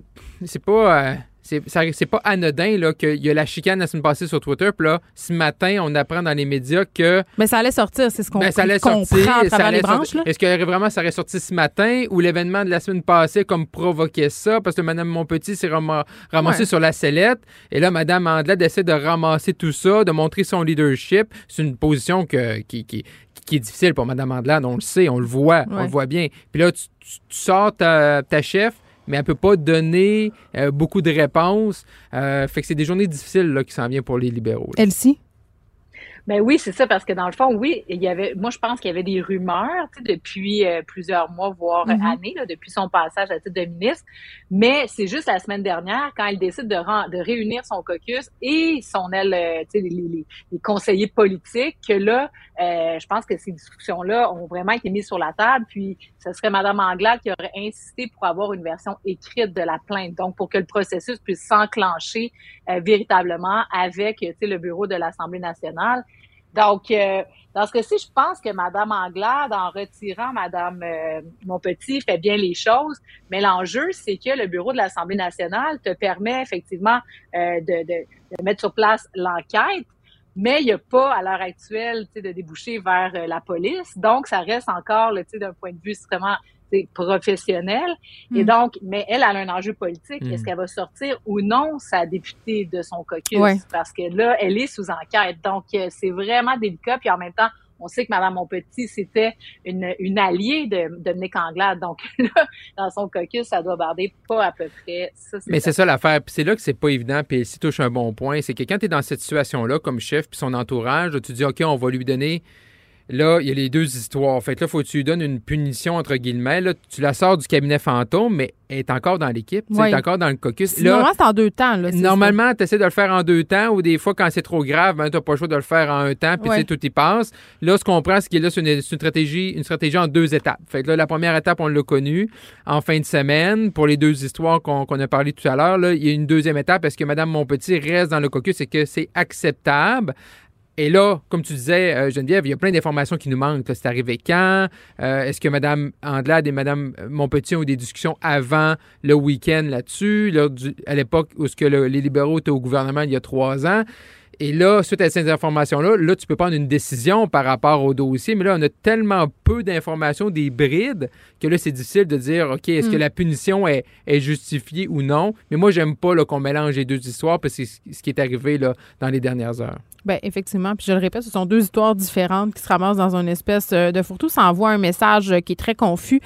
Euh, Marc-André, on continue avec toi. On va parler de ce discours, euh, bon, somme toute, euh, à mon sens, assez maladroit, un discours en anglais du PDG d'Air Canada devant la Chambre de commerce du Grand Montréal. Oui, effectivement. Donc, c'est ce mercredi 3 novembre, c'est l'heure du lunch, Ouais. que le nouveau PDG, euh, nouvellement en fonction là, dans les d- derniers temps, Ouais. va euh, prononcer là, un peu son premier discours à la Chambre de commerce de Montréal. Michael Rousseau, qui est le PDG d'Air Canada, et son discours, c'est marqué sur le site. C'est pas la première fois que la Chambre de commerce fait des, des à Montréal fait des, des discours comme ça, euh, où l'invité parle seulement en anglais. Mais là, Michael Rousseau, PDG d'Air Canada, on sait toutes les plaintes qu'il y a eu au niveau des langues officielles. Oui. Euh, lorsque M. Rousseau était nommé, là, les gens chez Air Canada disaient qu'il y avait un français qui était fonctionnel. Moi, ce qui. Tu sais, je veux dire, est-ce qu'on doit demander à toutes les gens. Tu sais, au niveau d'Air Canada, il y a la loi sur les langues officielles. euh, tu sais, le bilinguisme, c'est soit d'être là français, anglais. Il y a des manquements. Et des fois, c'est sûr qu'il y a des exemples qui sont donnés qui sont peut-être un peu. euh, tu peux pas non plus dans, couvrir tous les aspects. Mais dans ce cas-là du PDG, moi, je me dis, est-ce qu'il était obligé de faire un discours le 3 novembre? Est-ce qu'on n'aurait pas, pas dû, dans son, son entourage, lui permettre de laisser le temps de, perfectionner son français, au moins d'être capable de livrer un discours dans les deux langues, au moins capable de le lire? Serait déjà été une première étape. Tu t'es pas. T'es pas obligé, là, parce que tu deviens PDG d'Air Canada, d'aller donner un discours le 3 novembre à la Chambre de commerce si ton français n'est pas euh, adéquat pour aller faire une Mais on dit performance. qu'il était Il fonctionnel. était fonctionnel il n'y a pas si longtemps. Là, il n'est pas assez bon pour Ouais. aller lire. Moi, j'ai travaillé avec des politiciens anglophones pour Ouais. parfaire, parfaire leur français. On est allé dans- en région au Québec, tout ça. Mais je veux dire, tu as aussi comme entourage le souci de le placer ton patron, peu importe ce soit politicien ou non, dans, dans, dans un environnement que tu sais qui va réussir. Là, dans ce cas-là, est-ce que c'était obligé de faire ça le 3 novembre? Je ne pense pas. Elsie? Ben, Marc-André touche un bon point. Est-ce qu'on aurait pu reporter ou encore est-ce qu'on aurait pu glisser des lignes en français dans le discours? Donc, ça aurait passé un peu plus inaperçu. Euh, moi, je trouve ça carrément inacceptable. Il faut dire quand même que si le PDG est allé faire un discours à l'extérieur de Montréal, parce que le siège social reste à Montréal, ça aussi, ça aurait pu être critiquable. Mais tu sais, c'est vraiment une patate chaude parce que là, on se cache même plus là, dans les institutions fédérales. Le français, c'est vraiment bafoué. on avait la gouverneure générale. Là, bon, maintenant, elle a été euh, nommée, elle parle pas français. Euh, c'est un peu la même situation que M. Rousseau, Air Canada. Puis on connaît, l'ampleur d'Air Canada, les plaintes au commissaire officiel et tout ça. Euh, moi, je trouve ça, euh, je trouve que c'est comme un signe clair et net que ce pays-là, euh, cette volonté d'avoir un bilinguisme de façade, c'est un échec retentissant. puis, c'en est une démonstration. Mm. Maintenant, qu'est-ce qu'on va faire? Est-ce que Trudeau va intervenir? Est-ce que le ben, gouvernement fédéral va faire quelque chose? Ben, c'est ça. Je, je... viens de le dire avec la gouverneure générale. Il peut pas. M. Trudeau a perdu beaucoup de crédibilité avec cette annonce-là. Tu sais, c'est quoi les conséquences de la gouverneure générale? C'est que tu donnes un message à toutes les autres que c'est pas si important que ça, que oui, il y a la compétence de l'individu, ben, mais que ce point-là, et si tu ne vas pas critiquer ça, puis même au moment cet été, euh, de la gouverneure générale, beaucoup des partis d'opposition à Ottawa ont resté aussi muets, même le Bloc québécois n'a pas été très virulent parce qu'ils reconnaissaient que Mme Simons était, était compétente. Oui, mais si le français, c'est important mais peut-être qu'elle va l'apprendre. Peut-être qu'elle va l'apprendre. Peut-être que je vis d'espoir parce qu'on est lundi matin je veux dire, pour, pour quelqu'un qui défend le français, ça ça peut pas être à, géométrie variable. C'est important ou ce l'est pas. Et là, ce qu'on voit en entreprise, parce que euh, il y a les institutions gouvernementales, il y a l'appareil étatique et tout ça, mais au sein d'une entreprise privée comme ça, est-ce qu'on se doit euh, C'est clair quand on choisit un PDG, on envoie un message. Ça, ça, je le conçois aisément. Mais est-ce que c'est une obligation pour une entreprise comme Air Canada d'avoir un PDG qui s'exprime en, en, Air Canada, oui. Air Canada, c'est différent. C'est pas une entreprise comme les autres. Exactement. Je comprends. Oui, je comprends. C'est sûr. Surtout qu'ils ont un passé. Ils ont un passé de de plaintes, de services. Ben, c'est ça, ça, moi, je pense. Je pense que c'est pour ça que ça vient nous chercher beaucoup. Mais, là, c'est ça. Mais là, quand tu vois que les gens, les clients se plaignent des fois de ne pas avoir de service en français, des fois, c'est peut-être c'est pas toutes les plaintes qui sont, qui sont sans doute là, 100 correctes. Mais je pense que.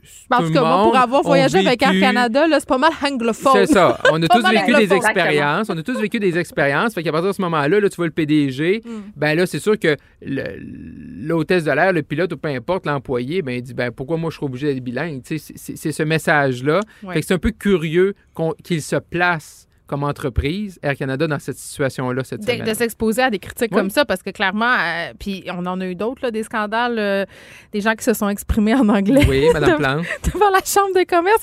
Non, non, mais c'est vrai quand ben même. Puis, puis à chaque fois, ça fait un scandale. Donc, c'est assez particulier comme décision, c'est vrai. Puis il n'était pas obligé. Ben oui. Donc, pourquoi on, pourquoi on, il fait ce discours-là? Je ne sais pas qu'est-ce qu'il trouve là-dedans. Ben, c'est sûr que quand tu arrives à, la tête d'Air Canada, c'est sûr que tu veux, puis que tu te, tu te vantes que ton siège social est à Montréal. Oui, mais t'attends un peu, là. Comme ben tu oui, dis, tu fais des petits cours du soir. T'attends, t'attends, tu fais ça en janvier, en février, tu passes l'hiver là-dessus, tu te pratiques. Également, il aurait pu faire un ça, panel. Ça s'explique pas. C'est vraiment, c'est vraiment nul comme stratégie de communication politique. je veux dire, Puis le gouvernement peut rien faire. Oui, mais en plus que tu peux, tu, il aurait prendre une formule différente aussi, tu sais, une différente avec, avec d'autres francophones, une table ronde. C'est vrai, il aurait pu être avec un représentant. Avec, euh, Pour l'aider, lui, est-ce que lui parle en français? Puis jouer la carte de la transparence, ça aurait peut-être été bon aussi de dire, écoutez, là, moi, je, suis en train d'essayer d'apprendre le français, je me sens pas à l'aise aujourd'hui de faire un discours en français parce que, bon, mm. voici la situation. Ça aurait peut-être mieux passé. Oui, mais c'est parce que les gens, les Québécois, là, ils voient quelqu'un qui veut pas, qui parle pas français, s'ils voient pas d'effort, c'est là qu'ils vont juger sévèrement. Ben, puis avec raison. Mais quand ils voient l'effort, comme je disais tout à l'heure, moi, je travaillais avec des policiers anglophones, mais tu sais, un moment donné, je, travaillais pour Rona Ambrose, ouais. chef intérimaire. On arrive dans un, dans un festival en Charlevoix. sais, mais les gens voyaient qu'elle faisait un effort. Elle, elle avait un, accent, mais elle faisait un effort. les gens les gens trouvaient ça le fun, qu'elle fasse au moins l'effort de parler français. Ils, ils, savaient que Mme Ambrose prenait des cours, par exemple. Mm. Fait que ça, les Québécois reconnaissent ça. Et là, dans ce mm-hmm. cas-là, ben, malheureusement, on ne le voit pas. Bon, c'est malheureux. Elsie Marc-André, merci beaucoup. Merci, à demain. À demain. Vous écoutez Geneviève Peterson. Cube Radio. Madeleine Pilote-Côté est avec nous, qu'on peut lire dans le Journal de Montréal et dans le Journal de Québec. Madeleine, salut.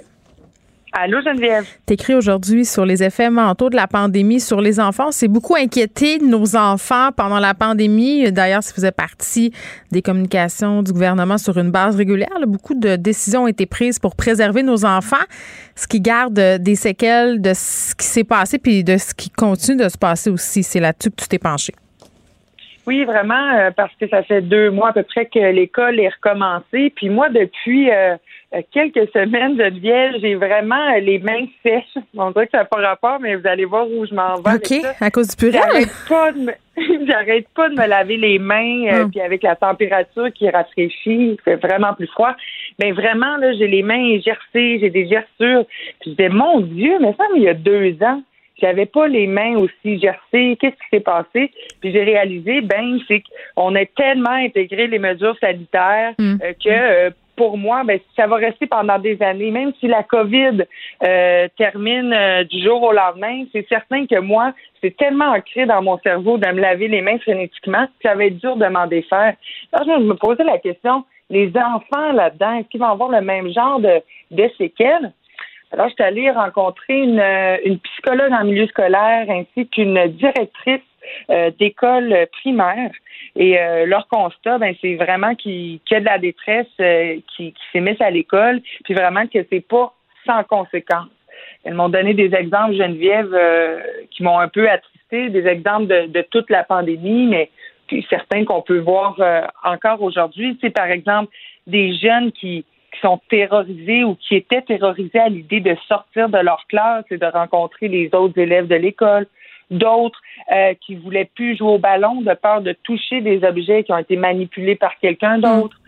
Euh, sinon, euh, tu sais, plus, plus récemment aussi, euh, il y a euh, il peut y avoir des, des petites filles, des petits garçons qui se sentent jugés hein, quand la classe euh, doit fermer parce qu'il y a trop de cas de COVID, puis que, par exemple, euh, cette personne-là était la première à avoir été diagnostiquée. On essaie de trouver le coupable. C'est vrai. Se C'est vrai, puis on discutait, bon, notamment là, dans la foulée de la rouverture des, des salles de spectacle, puis là, on a les restaurants aussi qui vont rouvrir après une capacité, du désapprentissage en quelque sorte qu'il faudrait faire. Il va falloir dérouler. euh, dans le sens inverse là, des habitudes qu'on a acquises au cours des derniers mois. C'est compliqué pour nous, les adultes, euh, qui connaissions le monde d'avant, mais imagine pour, euh, par exemple, je prends mon fils, là, euh, maternelle, il a commencé l'école, c'était la pandémie, avec un masque, avec les mesures sanitaires. Lui, il n'a rien connu d'autre. Euh, donc, c'est sûr que pour lui, par exemple, quand je lui dis, ben Ernest, t'es pas obligé de porter ton masque à tel endroit, il veut, il veut pas. Il dit non, moi je veux le mettre. Et, il est anxieux par rapport à tout ça. Puis j'en jasais avec d'autres personnes autour de moi. Puis c'est un peu le, même scénario qui se produit concernant les- habitudes. Mais sur les séquelles psychologiques, Madeleine, je me demande si on n'exagère pas un peu. Tu sais, je me demande si nos enfants, entre guillemets, sont autant traumatisés qu'on pense. Peut-être qu'il y a certains enfants avec des sensibilités là, qui, en ce moment, euh, ont des séquelles importantes, mais la majorité des enfants, j'ai l'impression qu'ils sont des enfants qui ont évolué là-dedans, qui n'ont jamais vraiment rien connu d'autre, donc ils sont... Sais, je vais pas utiliser le mot résilient, mais les enfants, euh, euh, ils suivent le flot, finalement. Ben c'est ça. Les enfants, ils vivent leur vie. Hein. Peu importe. euh, les enfants dans le temps de la guerre vivaient leur vie. Ben, c'est ça. les empêche. Ça les empêche pas de rire, euh, de de de jouer au ballon, de courir. Un enfant, ça reste un enfant. Tu sais, dit, écoute, je suis pas une neuroscientifique, Geneviève, mais quand même à cet âge-là, notre cerveau il est en mode apprentissage 24 Là, on se méfie de l'autre. Moi, moi c'est ça qui me fait le plus peur, c'est qu'il garde cette méfiance de l'autre-là. Ben vraiment, puis euh, il y, a y a un rapport qui de, de l'UNICEF qui est sorti euh, il y a quelques semaines, puis euh, dans lequel on peut lire justement que euh, pour des millions d'enfants dans le monde, euh, ils ont souffert beaucoup beaucoup d'anxiété, puis c'est des séquelles qui risquent de rester euh, en eux pendant de nombreuses nombreuses années, à voir combien d'années, mais est-ce qu'on peut vraiment s'en relever de ça? Si moi Geneviève, une adulte de 25 ans, j'ai intégré de me laver les mains compulsivement, c'était pas comme ça avant, tu sais je me demande, les enfants qui ont un cerveau en éponge, euh, effectivement, euh, euh, tu sais, c'est- des séquelles qu'on va pouvoir mesurer dans quelques années aussi, mesurer l'ampleur. Mais d'ici là, je me pose la question, Geneviève, est-ce qu'on fait tout en notre pouvoir pour que justement, dans une couple d'années, quand ces enfants-là vont être adultes, est-ce qu'ils vont dire ah, ben la société, les gens qui, qui la composent ont tout fait en leur pouvoir pour nous préserver. Ben non, ils, vont nous Euh, trouver toutes sortes de défauts comme on le fait avec Ouais. nos prédécesseurs. Ça, c'est juste le cours normal de l'humanité. Ouais, normal. Madeleine, je pense qu'on a fait beaucoup euh, pour les enfants pendant la pandémie. On s'est préoccupé beaucoup de leur sort. Euh, les enfants qui, qui étaient dans un milieu euh, difficile et, et tout ça, euh, ça, c'est un, autre, peut-être, un autre dossier. Mais pour l'enfance normale, entre guillemets, là, je pense que c'était quand même au, centre de nos préoccupations. Mais on le saura sans doute euh, euh, d'ici quelques années, là, quand il y aura des études plus empiriques qui, ont qui seront faites sur un grand nombre de personnes. Tu voulais, Madeleine, me parler d'un sondage, le baromètre des jeux de société favoris des Québécois. Eh oui, on parlait des, justement des enfants. Oui. Ça m'a donné le goût qu'on s'amuse ce soir. Donc, si ça vous tente de jouer à un jeu de société ce soir à la maison, ma mission va être réussie parce que c'est vraiment le fun, euh, les jeux de société. Et dans le hmm. sondage léger qu'on peut voir dans le Journal de Montréal aujourd'hui, euh, on voit que le plus populaire, roulement de tambour, c'est Monopoly. Quelle euh, surprise! Moi, si tu veux faire de ma vie un cauchemar, Madeleine, oblige-moi à jouer à des jeux de société. Je, déteste ça pour mourir. Je, ça, je pense que t'aimes ça ou t'aimes pas ça. Il y a comme pas d'entre-deux. Ben c'est ça, c'est important de jouer avec des gens qui aiment ça. Parce que je vais te dire une affaire, les gens qui aiment pas ça sont vraiment désagréables quand vient le temps, surtout de jouer une, une partie de Monopoly là, qui dure euh, quelques heures. Mais moi j'adore, je, suis la pro de Monopoly, je gagne tout le temps. Vraiment, si vous voulez des conseils, vous m'écrirez. tu gagnerais contre moi, en tout cas, ça, c'est en en point douter. Mes enfants, pendant la pandémie, on a joué beaucoup à des jeux de société. Je me suis forcée, Madeleine. Oui, oui. mais moi, j'étais carré, ça faisait toujours de la chicane. Mais mes flots sont mauvais perdants. Peut-être comme leur mère, tu vas me dire. Oui, ben c'est ça, mais les, jeux de société, ça, il y a plein de beaux côtés. Là, ça nous fait passer du moment ensemble, des moments ensemble. Ça nous permet aussi de euh, d'avoir de quelque chose à parler. Tu sais, des fois, on est tanné de parler de la température euh, avec des gens euh, avec qui la conversation est plus difficile. Mais aussi, moi, ce que j'aime le plus des jeux de société, ça nous permet de vraiment de savoir qui on a devant nous. Comme un test de personnalité?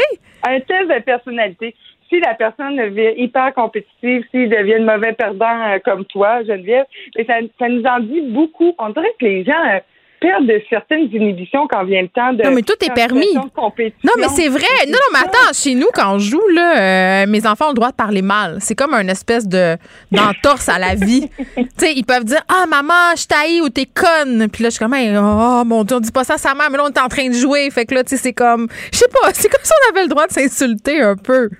ben, c'est ça, il y en a qui acceptent ça. Moi, j'ai de la misère avec la confrontation. J'ai joué euh, quelques fois avec mon chum à des jeux de société. Il mauvais perdant? Pour vrai, vous vous chicaniez? Ben non, c'est ça, tu sais.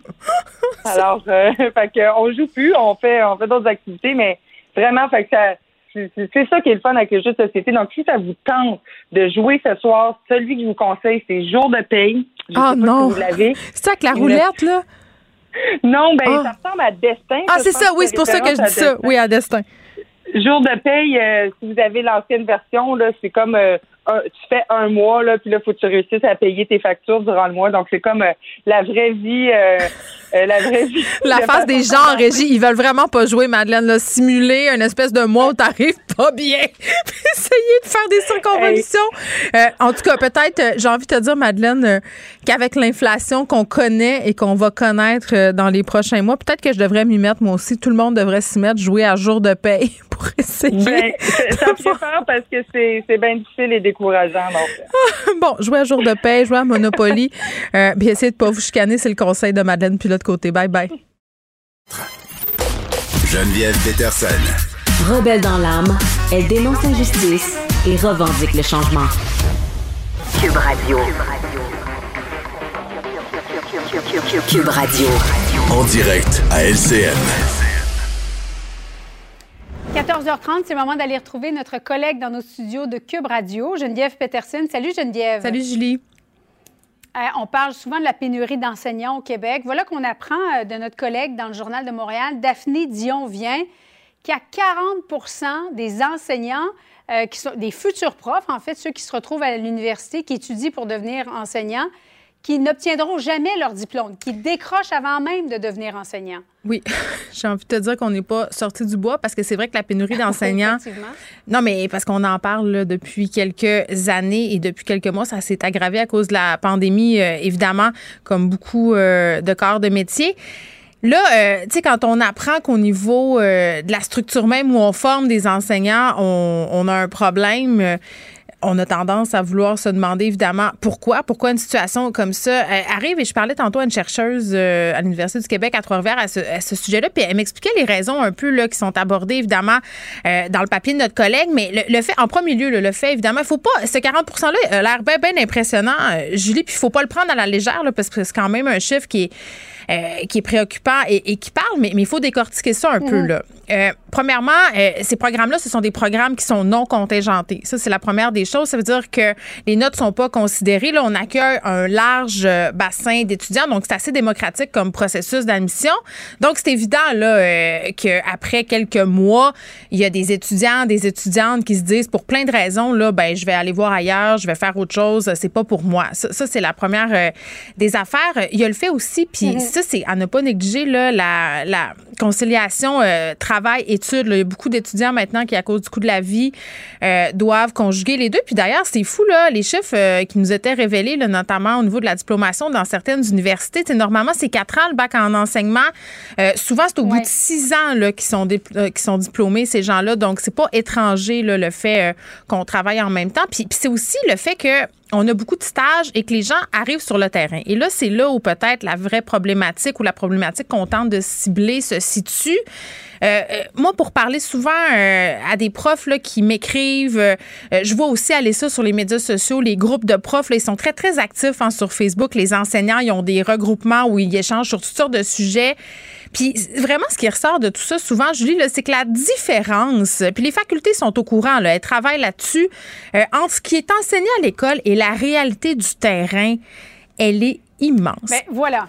Je pense que tu viens de mettre le, point sur le bobo, Geneviève, parce que je lisais un rapport qui date de 92-2011 où on recensait tous les enseignants qui ont décroché. Il y en avait 30% hmm. qui décrochaient la première année jusqu'à 50% après cinq ans. Alors, c'est sûr que de voir des, ta profession dans laquelle tu étudies, où tu vois plein d'enseignants qui décrochent, c'est comme devenir infirmière. Qui a envie de devenir infirmière Mais c'est sûr. C'est un peu ben, la même chose avec les futurs profs. Oui, puis il y a beaucoup de mauvaise presse, entre guillemets, mais en même temps, c'est important de dresser un portrait, de, faire un, mhm. état des choses, de dire voici ce qui fonctionne plus ou moins bien. Puis c'est vrai que quand tu es un jeune diplômé, que tu sors de l'école, bon, évidemment, là, on a fait des améliorations au niveau de l'échelle salariale. Il y a eu un bon pour le salaire d'entrée. Mais le salaire, comme dans toutes les professions dont tu viens de parler, là, infirmière, euh, si on parle aussi des préposés aux bénéficiaires, euh, les éducatrices en garderie, qu'est-ce qu'elles nous disent, ces personnels? Elles disent toujours que le salaire, oui, c'est la pointe de l'iceberg, mais il faut, aussi s'occuper de, la, partie submergée de l'iceberg. le problème, quand même, il est surtout là, là, euh, en dessous de la surface de l'eau. Euh, c'est les conditions dans lesquelles sont plongés ces, ces, enseignants-là. Euh, le manque d'accompagnement. Ça, ça revient souvent. le fait qu'on manque d'expérience, on se retrouve dans des milieux qui sont difficiles, non accompagnés. L'accompagnement non plus est pas le même selon le maître de stage sur qui on tombe. Donc, tu peux tomber très bien ou tu peux tomber sur quelqu'un euh, qui a moins de temps. Puis, j'ai envie de te parler aussi d'un phénomène euh, qui s'appelle le cercle vicieux. Euh, c'est sûr que si on est en pénurie d'enseignement, d'enseignants, et là, les enseignants sont épuisés, ils quittent, donc ça augmente la pénurie. Donc, quand tu arrives dans ton milieu comme étudiant, les, gens ont moins de temps. Donc, tu vois ce que je veux dire là un petit peu, c'est comme si, à un moment donné, c'est le chien qui mange sa propre queue. Puis le, fait aussi que beaucoup de personnes, et c'est malheureux, choisissent l'enseignant comme l'enseignement comme un plan B. C'est pas nécessairement le plan A, ça fait partie des problématiques. Le côté pédagogique aussi, parce que dans ce papier-là, notre collègue, on parle du fait euh, que ce sont majoritairement les, personnes qui veulent étudier pour enseigner au secondaire qui abandonnent. Puis on sait, quand on enseigne au secondaire, tu n'enseignes pas seulement une matière. Ça, c'est peut-être la, première des illusions, mais il y a tout un côté discipline. Hein? On, fait des petits humains. Là. C'est peut-être pas nécessairement. Si tu enseignes dans une école secondaire publique, souvent, tu te retrouves avec beaucoup plus d'élèves qui ont des difficultés que dans mm. une école privée où on prend vraiment la crème de la crème. Ça ajoute évidemment au degré de difficulté. Et les enfants, s'il y a plus d'enfants qui ont des besoins particuliers dans les CPA, on en parle beaucoup parce qu'ils sont en égaux, il ces enfants-là, ils finissent par grandir, se retrouver au secondaire aussi. Et parfois, il y en a qui s'en sortent bien, mais parfois, il y en a qui ont toujours des problèmes au secondaire et ça atterrit malheureusement dans la cour de, l'enseignant. Bien, c'est important euh, de le souligner. C'est un aspect qui, est quand même, euh, à mon sens, fondamental. L'inclusion, ça a été une super mhm. bonne idée d'inclure euh, toutes sortes d'élèves dans les classes pour, pour, plein de bonnes raisons. mais mais l'accompagnement doit être là. C'est ça l'affaire, c'est que souvent, on manque de ressources pour les accompagner. Ces élèves-là ont besoin particuliers comme on les appelle, c'est l'enseignant qui se ramasse avec cette charge de travail supplémentaire. Donc, euh, tu sais, tout le monde, euh, finalement, en fait les frais de ces décisions-là. Puis moi, j'ai bien hâte, Julie, parce qu'il me semble, là, euh, toi, moi, partout dans les médias, dans les, dans les différents milieux aussi, là, on, on parle de ça, on parle de ces problèmes-là des enseignants, des infirmières, des, des éducatrices, toutes des métiers de soins. Hein. Tu as remarqué là, où on nous a vendu l'idée de la vocation et le message gouvernemental, c'est c'est toujours le même. On nous placarde ce message-là, on le martèle, on le martèle. Il faut redonner ces lettres de noblesse à ces métiers-là. Mais ce sont quelles sont les actions qu'on va mettre de l'avant pour redorer le blason de ces professions-là? Oui, il y a le salaire. Valoriser la Mais, profession. mais j'ai hâte, oui. j'ai hâte de, de- de le voir parce que j'ai l'impression Mhm. qu'en ce moment, euh, c'est un peu ça que tout le monde on veut faire. Mais, mais quels seront les moyens mis de l'avant pour y arriver? Parce qu'on s'en sortira pas, là. On a un mini baby boom, entre guillemets, là. On a des écoles trop petites. On a besoin de plus d'effectifs. Donc, il en faudra plus euh, d'infirmières, euh, d'éducatrices, euh, d'enseignants, d'enseignantes. Euh, donc, voilà, il, va- il faudra la, la regarder, cette partie submergée de l'iceberg. Merci beaucoup, Geneviève. Bon après-midi à toi. Bye bye. Joignez-vous à la discussion. Appelez ou textez le 187 Cube Radio 1877 827 2346. Hello. On est avec Gabrielle Caron. Salut, Gab. Salut. Tu voulais pas me chanter une petite chanson de Noël, là, maintenant qu'on est le 1er novembre? Hey, écoute, je me retenais depuis tellement longtemps te dire à quel point je suis heureuse de pouvoir enfin parler de Noël sans me faire juger. J'ai hâte. Bon, si tu voulais euh, faire un petit mot euh, sur Noël aujourd'hui, c'est parce que tu voulais me parler du fabuleux destin de Will Farrell. Écoute, euh, Will Ferrell, euh, qui est connu ben, pour un million de projets, là, mais entre autres pour le film Elf, Oh qui est euh, un classique du temps des fêtes. hein. Déjà, il est sorti en 2003, ça fait euh, un petit bout quand même déjà. Eh bien, euh, Will Ferrell s'est fait proposer de reprendre le rôle de Buddy pour jouer dans Elf 2. Et ça, ma chère, ça viendrait avec un chèque de 29 millions de dollars. Léger, Alors, léger. euh, Ouais, un petit contrat comme on en a à tous les jours. Oui, oui. Euh, alors, est-ce qu'on aura, selon toi, un Elf 2, oui ou non? Ben, j'imagine que oui, là, 29 millions de dollars. Eh bien, non. Will Ah! Ferrell a refusé 29 millions de dollars. Mais pourquoi? Parce que, mais c'est ça. Parce que, selon lui, l'histoire du deuxième était trop similaire à l'original. Et euh, ce qu'il a dit, en fait, c'est qu'il était comme trop honnête pour embarquer là-dedans. Ah, il y a des bonnes valeurs, c'est touchant. Il y a des, les valeurs à la bonne place parce que il s'imaginait là dans le futur faire la promotion du film, être en tournée de promo puis il disait j'aurais pas le choix d'être honnête puis de dire écoutez c'est vraiment pas un très bon film mais c'était beaucoup d'argent. Puis Là il se questionnait tu sais moralement est-ce que j'ai le droit est-ce que je serais à l'aise de faire ça? Non. Alors c'est pour ça qu'il a refusé. Oh, attends. Mais, mais je veux pas.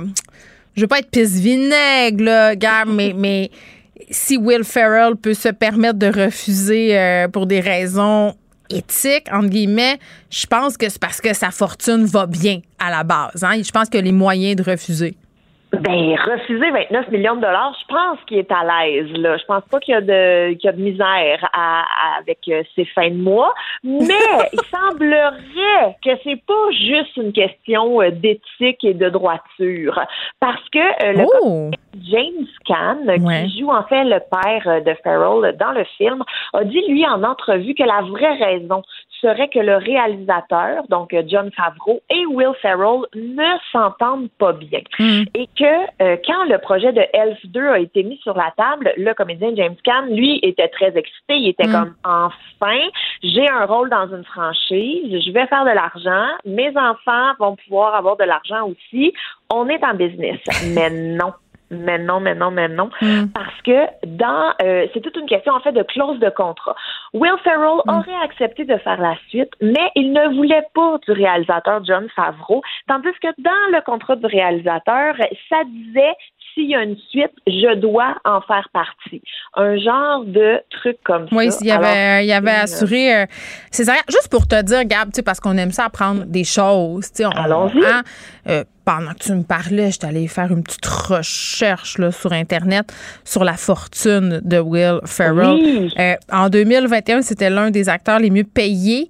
Euh, sa fortune personnelle, parce que ça a l'air que, bon, outre ses cachets au cinéma, là, il a bien placé son argent, euh, notamment en immobilier. Et là, évidemment, comme c'est le cas avec l'Internet, les sites s'entendent pas sur le montant de sa fortune, là, ça passe de 120 millions à 160, euh, à 120. Mais tu sais, je pense que entre les deux, la marge d'erreur tout de même acceptable. C'est comme ça va là. Tu sais, il, pouvait refuser euh, son petit film puis se dire ça me tente plus de travailler avec quelqu'un que j'aime pas beaucoup. Hein? Ben absolument, mais moi je me suis vraiment questionnée à savoir à quel point tu l'haïs pour te passer de 29 millions de dollars. Je vais, peut-être de répondre à ta question. C'est peut-être pas qu'il qu'il peut s'en passer. S'il y avait eu zéro, puis s'il y avait eu euh, ses créanciers aux fesses, ah peut-être qu'il aurait pilé sur son orgueil. Je dis ça de même. Allons-y, faisons 17 elfes. Je suis prête. c'est ça. L'orgueil euh, et, la, et, la, cupidité fait faire bien des choses. C'est ce que j'ai envie de te dire. Mais bon, euh, il n'y aura pas d'Elf 2. Moi, je pense que, que c'est une bonne affaire. Tu sais, quand tu regardes sur euh, les, les, plateformes de streaming, je pense que Netflix est la, est la championne. Là, moi, j'appelle ça des grosses daubes. Tu sais, les films de Noël avec des animaux, avec trois pièces de mm-hmm. budget épouvantable. Mes enfants en raffolent, mais moi, je peux même pas croire qu'il y a des gens qui ont joué là-dedans. Tu fais, voyons, eh ben, ça va la gang. Tu sais, pas de scénario, des chants. Tu sais, c'est vraiment, c'est épouvantable. C'est le festival du navet. Nous autres, on a écouté à Bracadacha, fait que je comprends exactement. C'est ça. Dire, des, des, films que, des films que, des, des, oui, ben des films que tu savais même pas qu'ils existaient. Non. Avant, avant de scroller ton, ton Netflix. C'est épouvantable, mais je, je, te lève mon chapeau, euh, Gabriel. T'es vraiment une bonne mère de t'être soumise. Euh, parce que moi, quand je dis oui, euh, habituellement, au bout de 2 minutes 30 secondes, je fais autre chose. Je me, je regarde mon téléphone, je, je ah, m'évade dans ma tête, tout ça. Mais bravo à toi. T'es, t'es, t'es une ah meilleure personne que moi. Mais non, attends, attends, je vais juste me dédouaner un peu. Je dis on l'a écouté, mais on ah. la personne qui parle. OK, parfait. puis je me suis euh, je me suis éloignée subtilement dans la cuisine. Parfait, j'admire euh, ta stratégie, j'emploie la même. Euh, dossier sur les vedettes en politique municipale par le sac de chips, nos collègues du sac de chips. Oui, tout à fait, parce que bon, les élections municipales, on en parle depuis longtemps. Vous avez pu aller voter par anticipation. Euh, Hier, c'était ah, fait. Allé? Ah, je suis allée, il y avait bien du monde. J'ai attendu, j'ai tapé du pied, ils m'ont donné un petit crayon. Bon, ben écoute, félicitations, tu as fait ton devoir de citoyenne. Ben, Moi, oui. je vais aller euh, en fin de semaine prochaine dans les dates euh, normales, entre guillemets.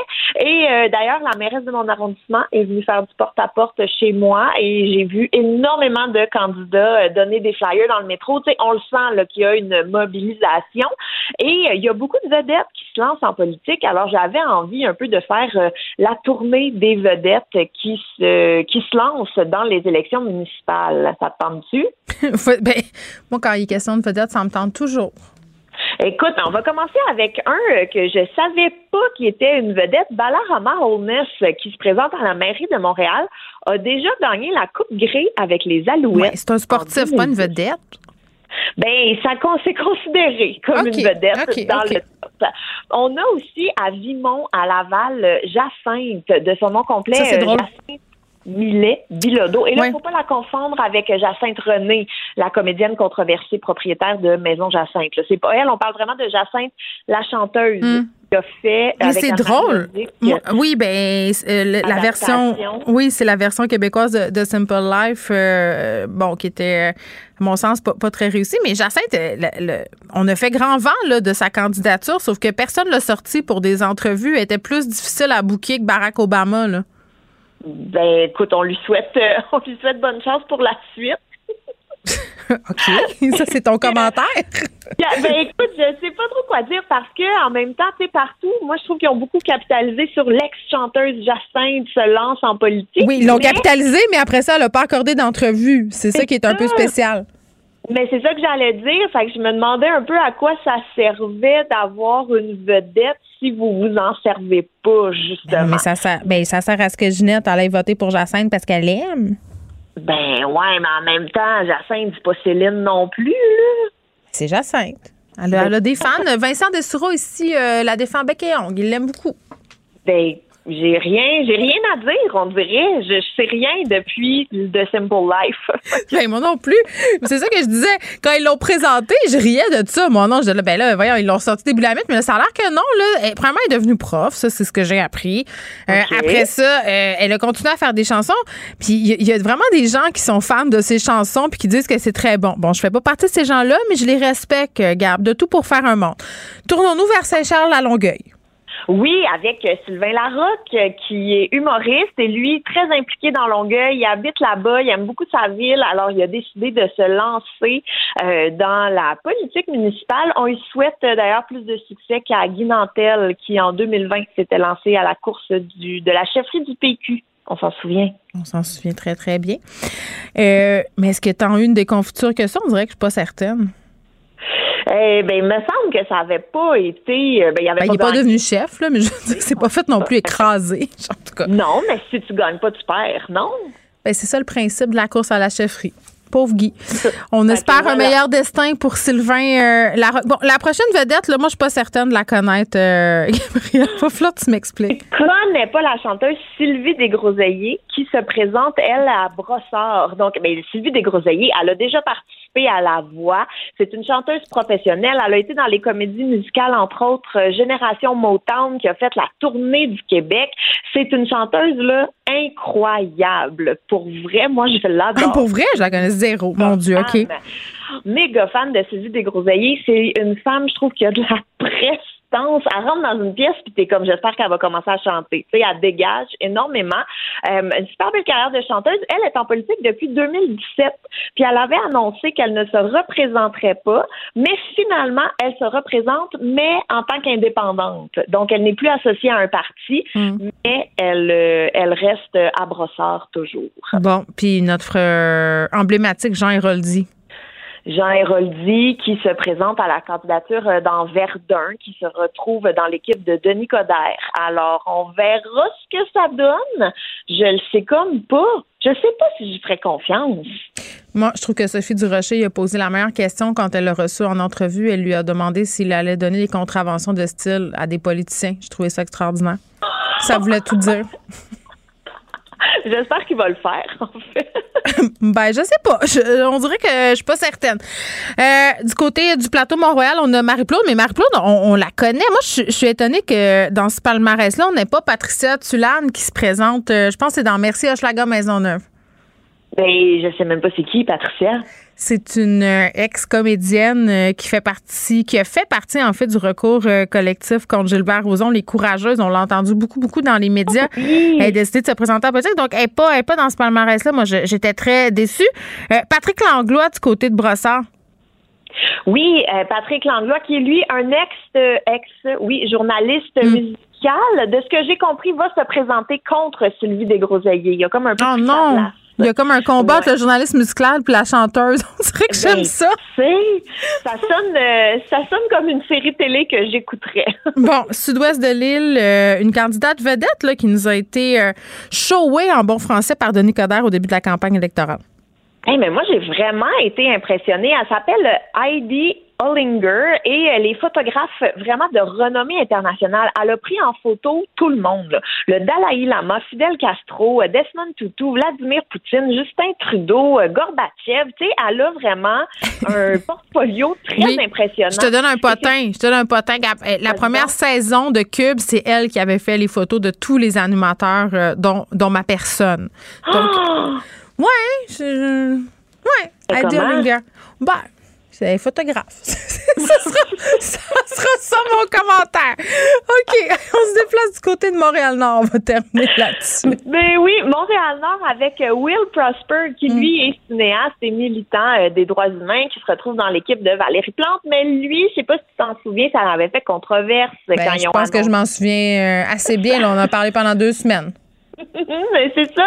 Lui, ça fait controverse. On dirait que ça s'est, euh, bon, je veux pas dire estompé, mais peut-être que les gens, euh, il y a tellement eu de controverses, j'ai l'impression que c'est une parmi tant d'autres. Là, mais lui, il avait été contraint de démissionner de la GRC parce qu'on soupçonnait d'avoir euh, coulé des informations à des membres de gangs de rue pendant euh, qui faisaient l'objet d'une enquête pour meurtre. Fait que c'est comme un choix bizarre, si je peux me permettre, mais euh, on a Will Prosper Ben, je pense pas que c'est un choix bizarre. Là. Je pense que si on regarde euh, ce qu'il a fait à l'échelle de ce quartier-là les 20 dernières années, bon, on peut remettre en question son jugement à l'époque. On peut se demander aussi si c'est la bonne personne pour rebâtir les ponts entre les communautés noires et la police. Mais euh, quand même, euh, je demeure convaincue que c'est possiblement le bon candidat à mettre là. Mais ça, c'est, c'est peut-être juste moi. Gabriel, merci beaucoup. Ben, merci à toi. À demain. Vous écoutez Geneviève Peterson. Cube Radio. Bon, il y en a un qui doit être content aujourd'hui. Pierre Thibault, président de la nouvelle Association des bars euh, du Québec. Euh, Pierre, salut. Allô, Geneviève, ça va? Ben oui, écoute, toi, est-ce que ça va? Parce que là, assouplissement en vigueur dès aujourd'hui dans tous les bars, les restaurants euh, de la province, c'est ce que vous attendiez quand même depuis de nombreuses semaines, là, suite justement aux assouplissements par rapport aux salles de spectacle et tout ça? Exactement. Non, mais c'est une bonne nouvelle. Écoute, il faut être positif. Fait que là, ce qui est cool dans tout ça, je pense qu'aussi, on va pouvoir commencer à faire de l'échantillonnage, mettons, dans le prochain mois. Tu sais, le mois de novembre, ça va être un mois de test. Ça serait intéressant de voir après ça euh, si vraiment il y avait euh, tu sais, ce qui était tant entendu par la, la, la santé publique par rapport à la contamination. C'est ça. J'espère qu'on va avoir des bonnes stats puis qu'on va être capable de se servir de ces stats-là pour Ouais. ouvrir les, les boîtes de nuit qui, eux, euh, rushent euh, complètement présentement. Là, parce que eux, eux sont encore dans les contraintes de pas le droit de danser avec un masque. euh, fait que, tu sais, c'est ça. On est- Je suis vraiment content. Oui, on est content parce qu'on avance. Mm. De l'autre côté, il reste une grosse partie pour nos, nos, nos membres qui ont des boîtes de nuit qui, eux, sont Ben oui. encore pris dans ça. Là. Ben oui, c'est une des questions euh, que je voulais euh, te poser justement là, parce qu'il y a eu des manifs euh, pour avoir le droit de danser. Il y avait quand même pas mal, pas mal de monde. Là, on comprend que ça sera pas de chant, euh, pas de danse, mais Pierre, parce qu'on est mêlés, là, puis il y a eu beaucoup euh, d'annonces récemment. Là, à compter d'aujourd'hui, qu'est-ce qui va être permis? Qu'est-ce qui change? Euh, Fais-nous un état des lieux, qu'on sache à quoi s'attendre si ce soir, par exemple, on Ah, décide ouais, qu'on sort. Exact. Fait qu'écoute, jusqu'à 3 heures du matin, tu peux être dans un bar. OK. Euh, puis c'est full capacité. Euh, c'est 10 personnes par table euh, que tu peux réserver dans les restaurants ou dans les bars qui ont des tables. Euh, donc ça, c'est le gros de- de- de- des assouplissements. Mais il reste toujours que s'il n'y a pas un mètre de distance entre les tables, tu dois avoir un masque. Euh, en fait, tu dois conserver un mètre entre chaque table. Donc là, à partir de là, sinon, il faut une mesure barrière. Hmm. La mesure barrière, techniquement, c'est le plexiglas ou le masque. Puis là, c'est un peu là où on se perd parce que, tu- je vais donner un exemple comme le Comedy Club qui est sur Mont-Royal. Ouais. Euh, lui, tu vois, ça change toute sa, sa, sa game parce que, tu sais, un mètre de distance, ça fonctionne pas. Puis on la ramène souvent, mais c'est l'exemple du Bell qui est plein puis tout le monde est à 3 cm. Hum. Puis personne garde son masque comme du monde. Là. Ah, ça Ah, non, aussi, je non, pense qu'on peut Alors- euh, se rendre à l'évidence que c'est un échec. Là. Ah, exact. Il gagne, euh, il gagne pas beaucoup. Une chance, ça fait être moins.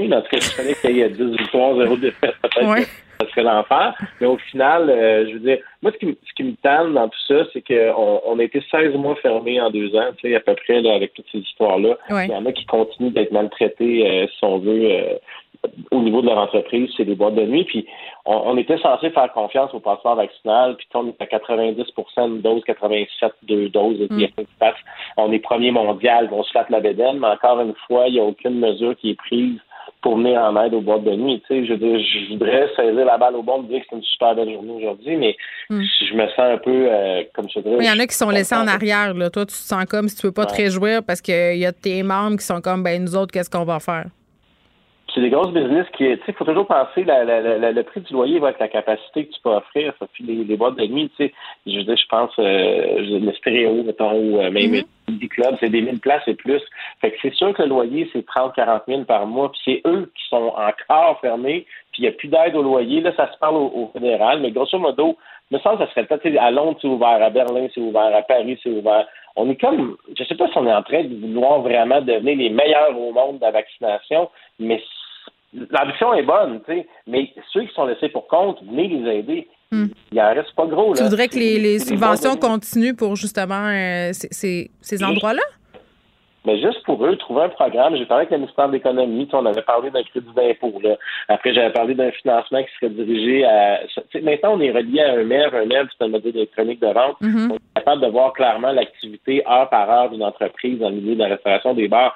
Fait que si on était capable de démontrer que 50% du chiffre d'affaires se passait entre minuit et 3 heures, eux deviendraient éligibles à une subvention d'aide d'urgence pour les boîtes de nuit. Ils veulent rien savoir. Ça me dit qu'il faudrait aller voir le Conseil du Trésor, changer la réglementation. Puis là, de tu rentres dans une espèce de, tourbillon d'impossibilité. Fait que là, OK, qu'est-ce qu'on fait avec ça? C'est, quand même des gens une discothèque, là, mettons, là, qui, qui, peut rentrer 1500 personnes, ben, il y a au moins 100 employés directement qui sont dans cette entreprise-là. Le, Québec est bâti à 90% de PME, puis c'est toujours l'ostracisation. Je ne comprends pas comment ça se fait qu'on n'est pas capable de juste noviser les 40 boîtes de nuit du Québec puis de dire, regarde, on ne vous laisse pas tomber après un aussi long combat. C'est ça qui est frustrant, je te dirais. Oui, puis il y a la question aussi, est-ce que les gens vont revenir? Parce que, tu sais, pour vrai, on le sait, là, aller dans un bar, aller dans un resto ou aller dans une boîte de nuit, c'est souvent une question d'habitude. Euh, on y va pour voir le même monde, on y va parce que c'est notre routine. Puis, je parlais à quelques restaurateurs, là, euh, quand, bon, l'été euh, est parti, que le temps plus froid s'est installé. Clairement, en salle, il y avait moins de monde que sur les terrasses. Est-ce que ça s'est arrangé, là, ça? Ou est-ce que les gens sont revenus ou c'est encore un peu une espèce de période d'entre-deux bizarres où il n'y a pas tant de monde. Parce que moi, tous les endroits où je vais, c'est plein, mais c'est pas ça que j'entends du milieu, les échos que j'en ai. Ben, ça paraissait plein avec les 50% C'est on va avoir des bons tests à 100% mais je veux dire, les, modèles d'affaires pour une nouvelle entreprise qui est, qui est arrivée au monde, moi, je suis impliqué dans une nouvelle entreprise qu'on a ouvert avec des restrictions. Fait que nous, ça va venir nous aider beaucoup. Mais les gens qui étaient là depuis 5, 6 ans ou 10 ans, peu importe, ben, qui, eux, avaient un modèle d'affaires à 100% d'opération à 100 de, de, capacité, ben, pour eux, euh, ils vont dire que non, euh, c'est pas encore plein. Fait qu'on va le voir dans les prochaines semaines, mais c'est mm. sûr que les gens ont, ils ont développé d'autres habitudes. Je pense qu'aussi, euh, j'ai vu, des, des affaires passer que j'endose pas, là, tu sais, que, Tinder, maintenant, le monde, ils se cruisaient plus dans les bars. ben, les gens vont encore dans les bars pour faire la première rencontre, j'ai l'impression. J'imagine, mais no matter what, ça se joue ailleurs que là, tu sais, je veux dire, moi, je pense que les gens tu vas pas juste d'un bar pour frencher puis rencontrer du monde non plus. Je pense pas. En tout cas, je... en tout cas moi. ouais, c'est ça. OK, attends. Euh, puis là, il y, a une dernière petite affaire, puis c'est vraiment pas pour euh, te coincer, Pierre, puis te mettre dans, un, dans une position délicate. C'est un truc que je suis certaine que tu es au courant, là, pour vrai. Puis moi, je le vois souvent, là. la passe vaccinale, OK? C'est bien rare que je vois le monde vérifier les pièces d'identité. Je pense que ça m'est arrivé une fois de me la faire demander depuis que le passe vaccinal euh, est en place. Il y a des endroits très, très lousses, beaucoup d'endroits. Est-ce que tu l'entends, ça? Est-ce que tu le vois? Ben, écoute, moi, euh, tu sais, genre l'air du, du, du, du, preacher, mais nous, on l'applique du mieux qu'on peut. C'est sûr que, tu sais, des fois, il va arriver, genre, euh, entre deux personnes qui rentrent, qui sortent, il y a le monde qui vont fumer dehors. Euh, le monde essaie de faire dormir. Moi, je peux te garantir une chose, c'est qu'il n'y a aucun propriétaire de bar qui veut mettre en péril sa réouverture. Donc, moi, j'ai pas l'impression que le monde s'en fout. Je pense que le monde l'applique. Il y a eu des descentes. Excuse-moi, il y a eu des vérifications. Oui, mais il check les passes vaccinales, mais pas la pièce d'identité. C'est souvent ça que je vois. Regarde, m'a donné un exemple. Ouais. Je suis allé à Vancouver. Tu sais, juste ouais. à Vancouver, je montre le passe, puis après ça, il me dit Ah ouais, c'est quoi, ça passe du Québec? OK, c'est beau. Mais tu sais, nous autres, des fois, il y a des gens qui débarquent de Toronto, ils arrivent, ils ont un passe euh, bon de l'Ontario, la pièce de, la pièce d'identité on essaie de faire du mieux qu'on peut. Puis les gens qui se présentent, je pense que dans cet exercice-là, on y va avec la masse. Puis il y a beaucoup de gens qui arrivent qui nous la présentent aussi. Tu sais. Je, dirais qu'il y a un, juste un milieu à faire, mais euh, pour finir, j'ai pas vu de monter des cas dans les bars présentement. C'est vrai, hein? Ben, c'est ça, non, mais ça sort pas. Puis la santé publique de Montréal disait oui, mais il y a des employés qui seraient pas vaccinés. Donc on a dit oui, mais nous, on vous l'a proposé, on va vacciner tout le staff. Qu'est-ce que vous voulez qu'on fasse? Puis à l'interne, il y a beaucoup de monde qui ont demandé à leur staff d'être vacciné. C'est une question de survie pour mm euh, j'ai hâte de voir dans le prochain mois. je croise les doigts, puis je touche du bois. J'espère qu'on va avoir des bonnes stats, qu'on va pouvoir enfin montrer mm. encore une fois que c'est pas dans le public que les rassemblements sont euh, créent la contagion, c'est dans le milieu mm. privé. Puis, euh, il n'y en a pas eu non plus d'éclosion dans les théâtres. Au Sambel, moi, j'étais allé au théâtre, bon, en fait, la semaine passée. C'était bizarre, mais à un moment donné, tu t'habitues. On va revenir à nos habitudes. Merci, Pierre, de nous avoir parlé. Pierre Thibault, qui est président de la nouvelle association des bars euh, du Québec. Euh, qu'est-ce qu'on pourrait faire pour les boîtes de nuit? Là? Pierre qui propose euh, de prolonger l'aide pour la quarantaine d'établissements au Québec. Là, on se rappelle quand même que même si on est dans un certain retour à la normale, dans les bars, les restaurants, on n'a toujours pas le droit de danser. Donc, pour ces clubs-là, c'est impossible de rouvrir. Geneviève Peterson. Une animatrice pas comme les autres. Cube Radio.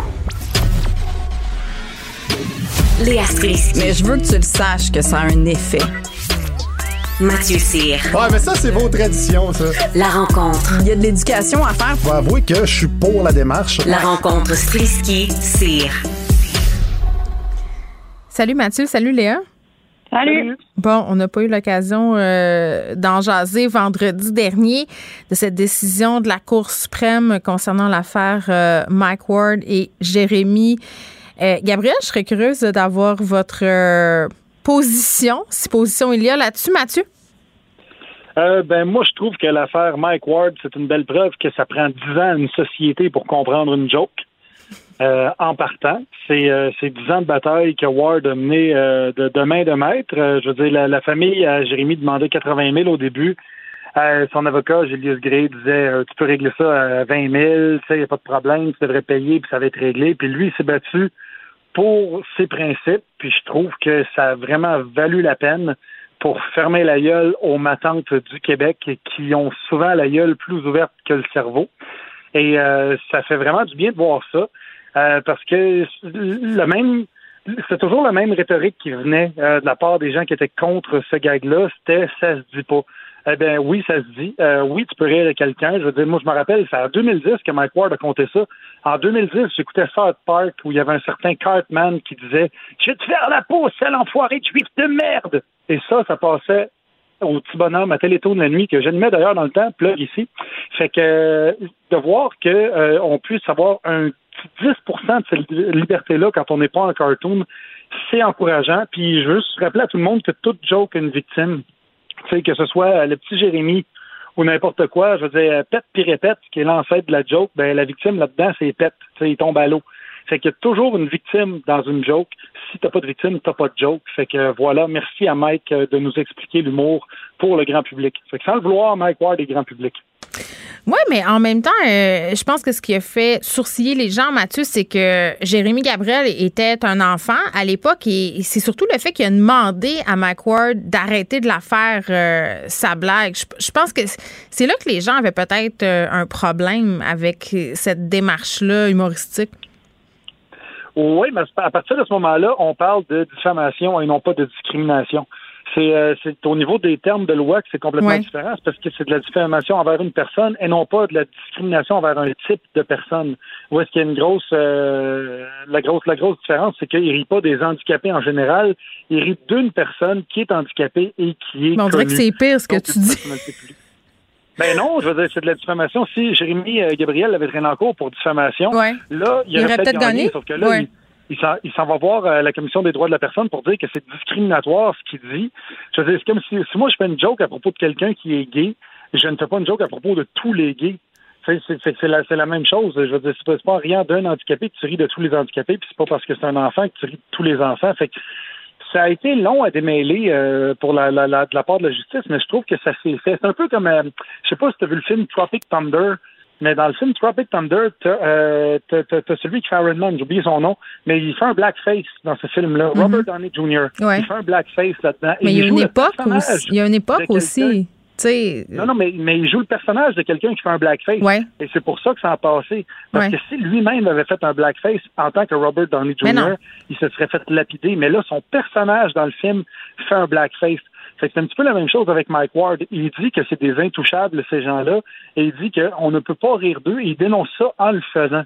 Fait qu'à partir du fait que c'est une démarche artistique, tout ça, ben, il a gagné là-dessus. Léa? Ben moi, c'était pas mon sujet préféré, celui-là, je dois dire, parce qu'avec notre espèce de société qui veut toujours qu'on ait une pensée binaire, là, on dirait que si tu défends Mike Ward, t'es contre les enfants handicapés, hein, puis ça, c'est un peu fatigant. Euh, tu sais, je pense que c'est un c'est un jugement qui était très serré. C'était quand même 4-5 à la Cour suprême. Ça s'est quand même rendu jusqu'en Cour suprême, ce qui est énorme.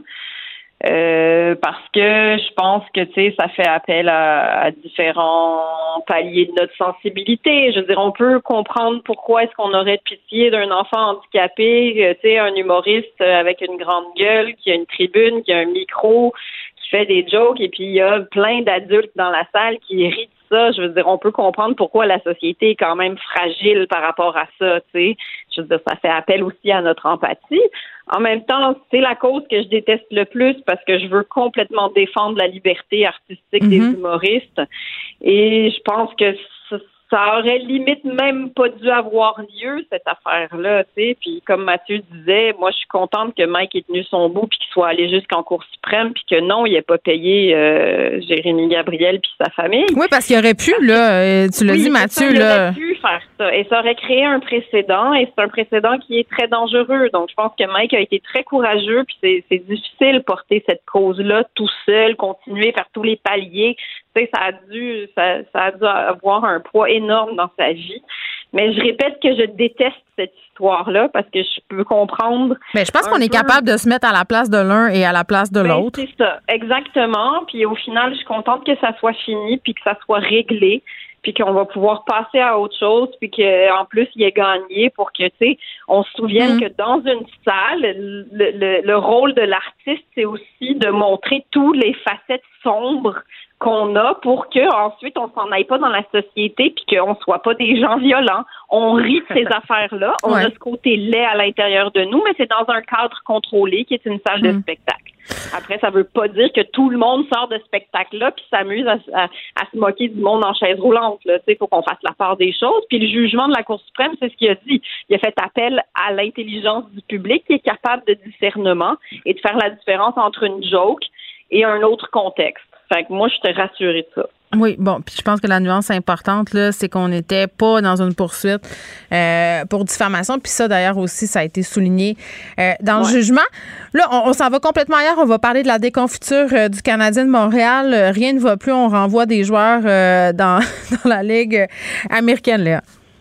Oui, vous vouliez le retour de la normalité. Eh là là. On l'a, gang. Ben là, On attends, normalité. Perd. Mais il perd beaucoup, là. Il perd beaucoup. On était habitués. C'est un sentiment de défaite qu'on connaît tellement. C'est notre doudou. C'est tellement confortable. C'est défaite une après l'autre. Mais je suis déprimée parce que demain, je m'en vais voir Canadien. Quelqu'un m'a gentiment donné des billets et jamais de mon gars qui est jamais allé. Alors, c'est une fête et que l'on gagne ou que l'on perde, je serai très heureuse d'être assise dans le Centre Bell. Par contre, j'avoue que je suis un peu déçue parce que là, le beau Cole Caulfield, ils l'ont renvoyé en pâturage. Hey, on l'aimait donc. On l'aimait donc. C'était notre Mais héros. oui, mais regardez comme c'est une belle leçon de vie. C'est novembre, on est tous en, en dépression saisonnière. Et ce message de Cole Caulfield, c'est que t'as bien beau être allé en finale de la Coupe Stanley avec ton super sourire creste. Vois-tu comment la vie peut être faite de haut et de bas? Alors, des fois, il y a des bas et c'est ce que Cole Caulfield dit. Bon, Mathieu, t'es-tu découragé de la déconfiture euh, de la Sainte-Flanelle? Ben moi, je suis, je suis un peu moins découragé que, que, que Léa et plusieurs autres fans parce Oui. que je pense que euh, ça fait longtemps que le Canadien est en déconfiture puis qu'on a juste été Ouais. chanceux pendant les séries l'année passée. Séries qu'on n'aurait pas pu faire d'ailleurs.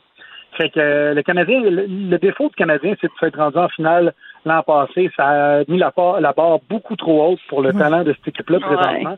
Ouais. En plus, chez Weber n'est pas là, Byron est opéré à la hanche, euh, il sera pas là jusqu'en décembre. Price est en dépression.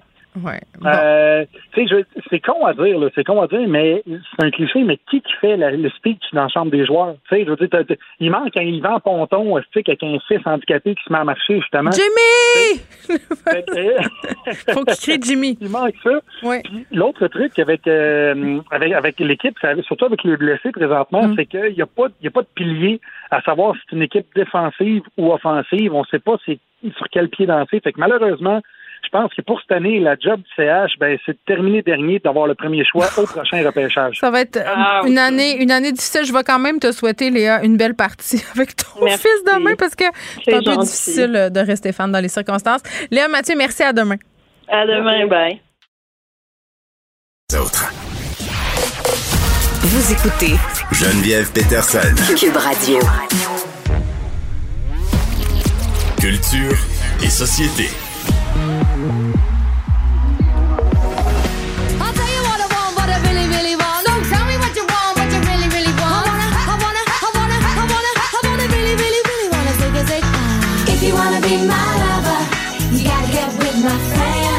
make it last Ah, Anaïs, euh, cantanche, cantanche, euh, les Spice Girls qui ressortent des boulamites. Hey, mais 25 ans, Geneviève. Arrête, arrête, Ça fait mal, hein? Oui, très, très mal. Que On est des vieilles. mal. On est des vieilles Ça- personnes. Ça y est. Ouais, j'ai comme pogné de quoi en voyant le chiffre. On disait, ben voyons donc, pas tant que ça. Ben oui. Donc là, Cette année, ça va faire 25 ans que les Spice Girls sont arrivées euh, dans notre univers. C'est en 96, mais la formation euh, c'est formé en 94. Puis moi, je pense toujours, là, Geneviève, à la euh, Michelle Stephenson, parce qu'à la base, elles étaient cinq. Mais Mich- il n'y avait pas Emma, tu comprends? C'était une Michelle qui a été là et sa mère est tombée malade. Puis elle, elle a décidé de prendre soin de sa mère et de quitter le groupe qui, à l'époque, s'appelait Touch. Fait que là, imagine-toi, tu vas prendre soin de ta mère. J'espère que tu as une bonne relation avec elle parce que quelques mois plus tard, tu vois ta formation qui change de nom pour les Spice Girls. Les filles écrivent en quatre heures Wannabe qui devient un hit planétaire et c'est une des formations les plus connues. Avoue là que tu pas un petit non j'ai Ben oui. cette, cette- cinquième Spice Girl là est connue mais qui était là à la base? Ben, euh, on l'a tous oublié. on l'a tous ouvert regardé une petite pensée aujourd'hui pour cette Michelle Adore quand même un peu regretter. Ben écoute honnêtement ça doit C'est qui le Beatle qui était parti aussi, là? Comment ça fait? Bon, Le tu vas me dire, Beatle. tu vas me dire, c'est pas exactement comparable, là, mais tu sais, quand, quand, quand tu décides Ben, de, de, de t'exclure d'un projet puis que finalement ça décolle, j'imagine qu'après, t'entretiens une certaine amertume. Ouais, mais tu dis pas comparable. En même temps, il y a eu la Beatlemania, puis il y a eu la Spice Mania. C'est vrai, deux albums, raison. seulement 100 millions d'albums. Non, non, il y a un lien dans tout. Mais là, moi, j'aime vraiment les Spice Girls. À l'époque, tu sais, même que le, le, le, le, le gérant avait dit, puis c'est encore, tu sais, c'est drôle. On veut une formation de filles que les filles vont aimer, mais il faut qu'elles soient sexy pour que les hommes les, les aiment aussi. Ça a quand même marché. Mais là, moi, les albums de réédition, t'embarques-tu là-dedans, toi? Non. c'est Il y a assez comme clair. limite. Il y a- je sais pas, il y a, tu sais, Nirvana. Pourquoi changer une formule gagnante? Moi, c'est moi, c'est Ben, toujours ça ma question. Et pourquoi nous ramener des chansons? You Know You're Right de Kurt Cobain, l'album noir de Nirvana qui est sorti il y a quelques années. Je l'avais acheté parce que je voulais entendre cette nouvelle chanson-là. Mais là, sur l'album des Spice Girls qui est sorti vendredi pour célébrer leurs 25 ans, je vais t'en faire entendre deux petits bijoux, OK, Geneviève? OK. Ça me fait mal au cœur. Là, la première est pas si mal, honnêtement. C'est une des meilleures euh, nouvelles versions. C'est To Become One. Mais là, on ajoute un orchestre symphonique pour ajouter de la profondeur. C'est pas mauvais. C'est pas mauvais. Écoute ça. Cause tonight is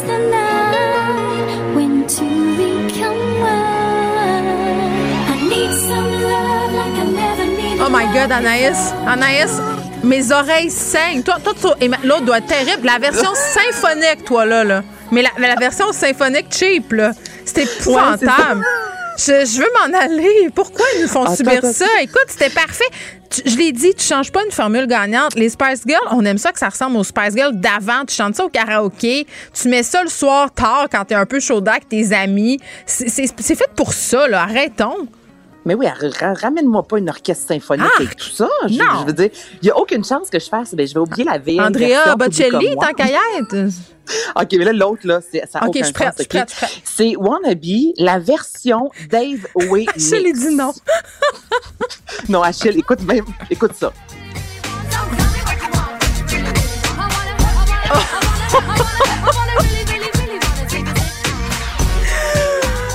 Encore un peu, là. Attends, non, on- on- OK. OK, c'est assez pour se convaincre, là. Ça, ça fonctionne pas du tout. Qu'est-ce qu'ils ont essayé de faire? Je la comprends. Honnêtement, je l'ai écouté une seule fois complet, Geneviève, en me disant, il y a même pas de rythme dans tout, tu comprends? Je voudrais essayer de danser. C'est comme des. Ben, c'est comme une pas. crise d'épilepsie, je pense, ça conviendrait. Mais exactement, ça ne fonctionne pas du tout. Là, cet album-là est sorti vendredi, puis moi, je l'attendais en me disant, ça se peut qu'il y ait un petit bijou de Oh, merveille, optimiste. chanson. Tu sais, c'est ça, je vis tout le temps, moi, du côté, là, de, il y a de la lumière, ça va être bon. Puis je suis tombée là-dessus, On, Geneviève. on va, on va euh, laisser faire, euh, je pense, pour ça. Anaïs, merci. Euh, Marie, mon petit, on vient de l'apprendre, a été exclu du caucus libéral. Mario y reviendra. À demain, tout le monde, 13h. Cube Radio.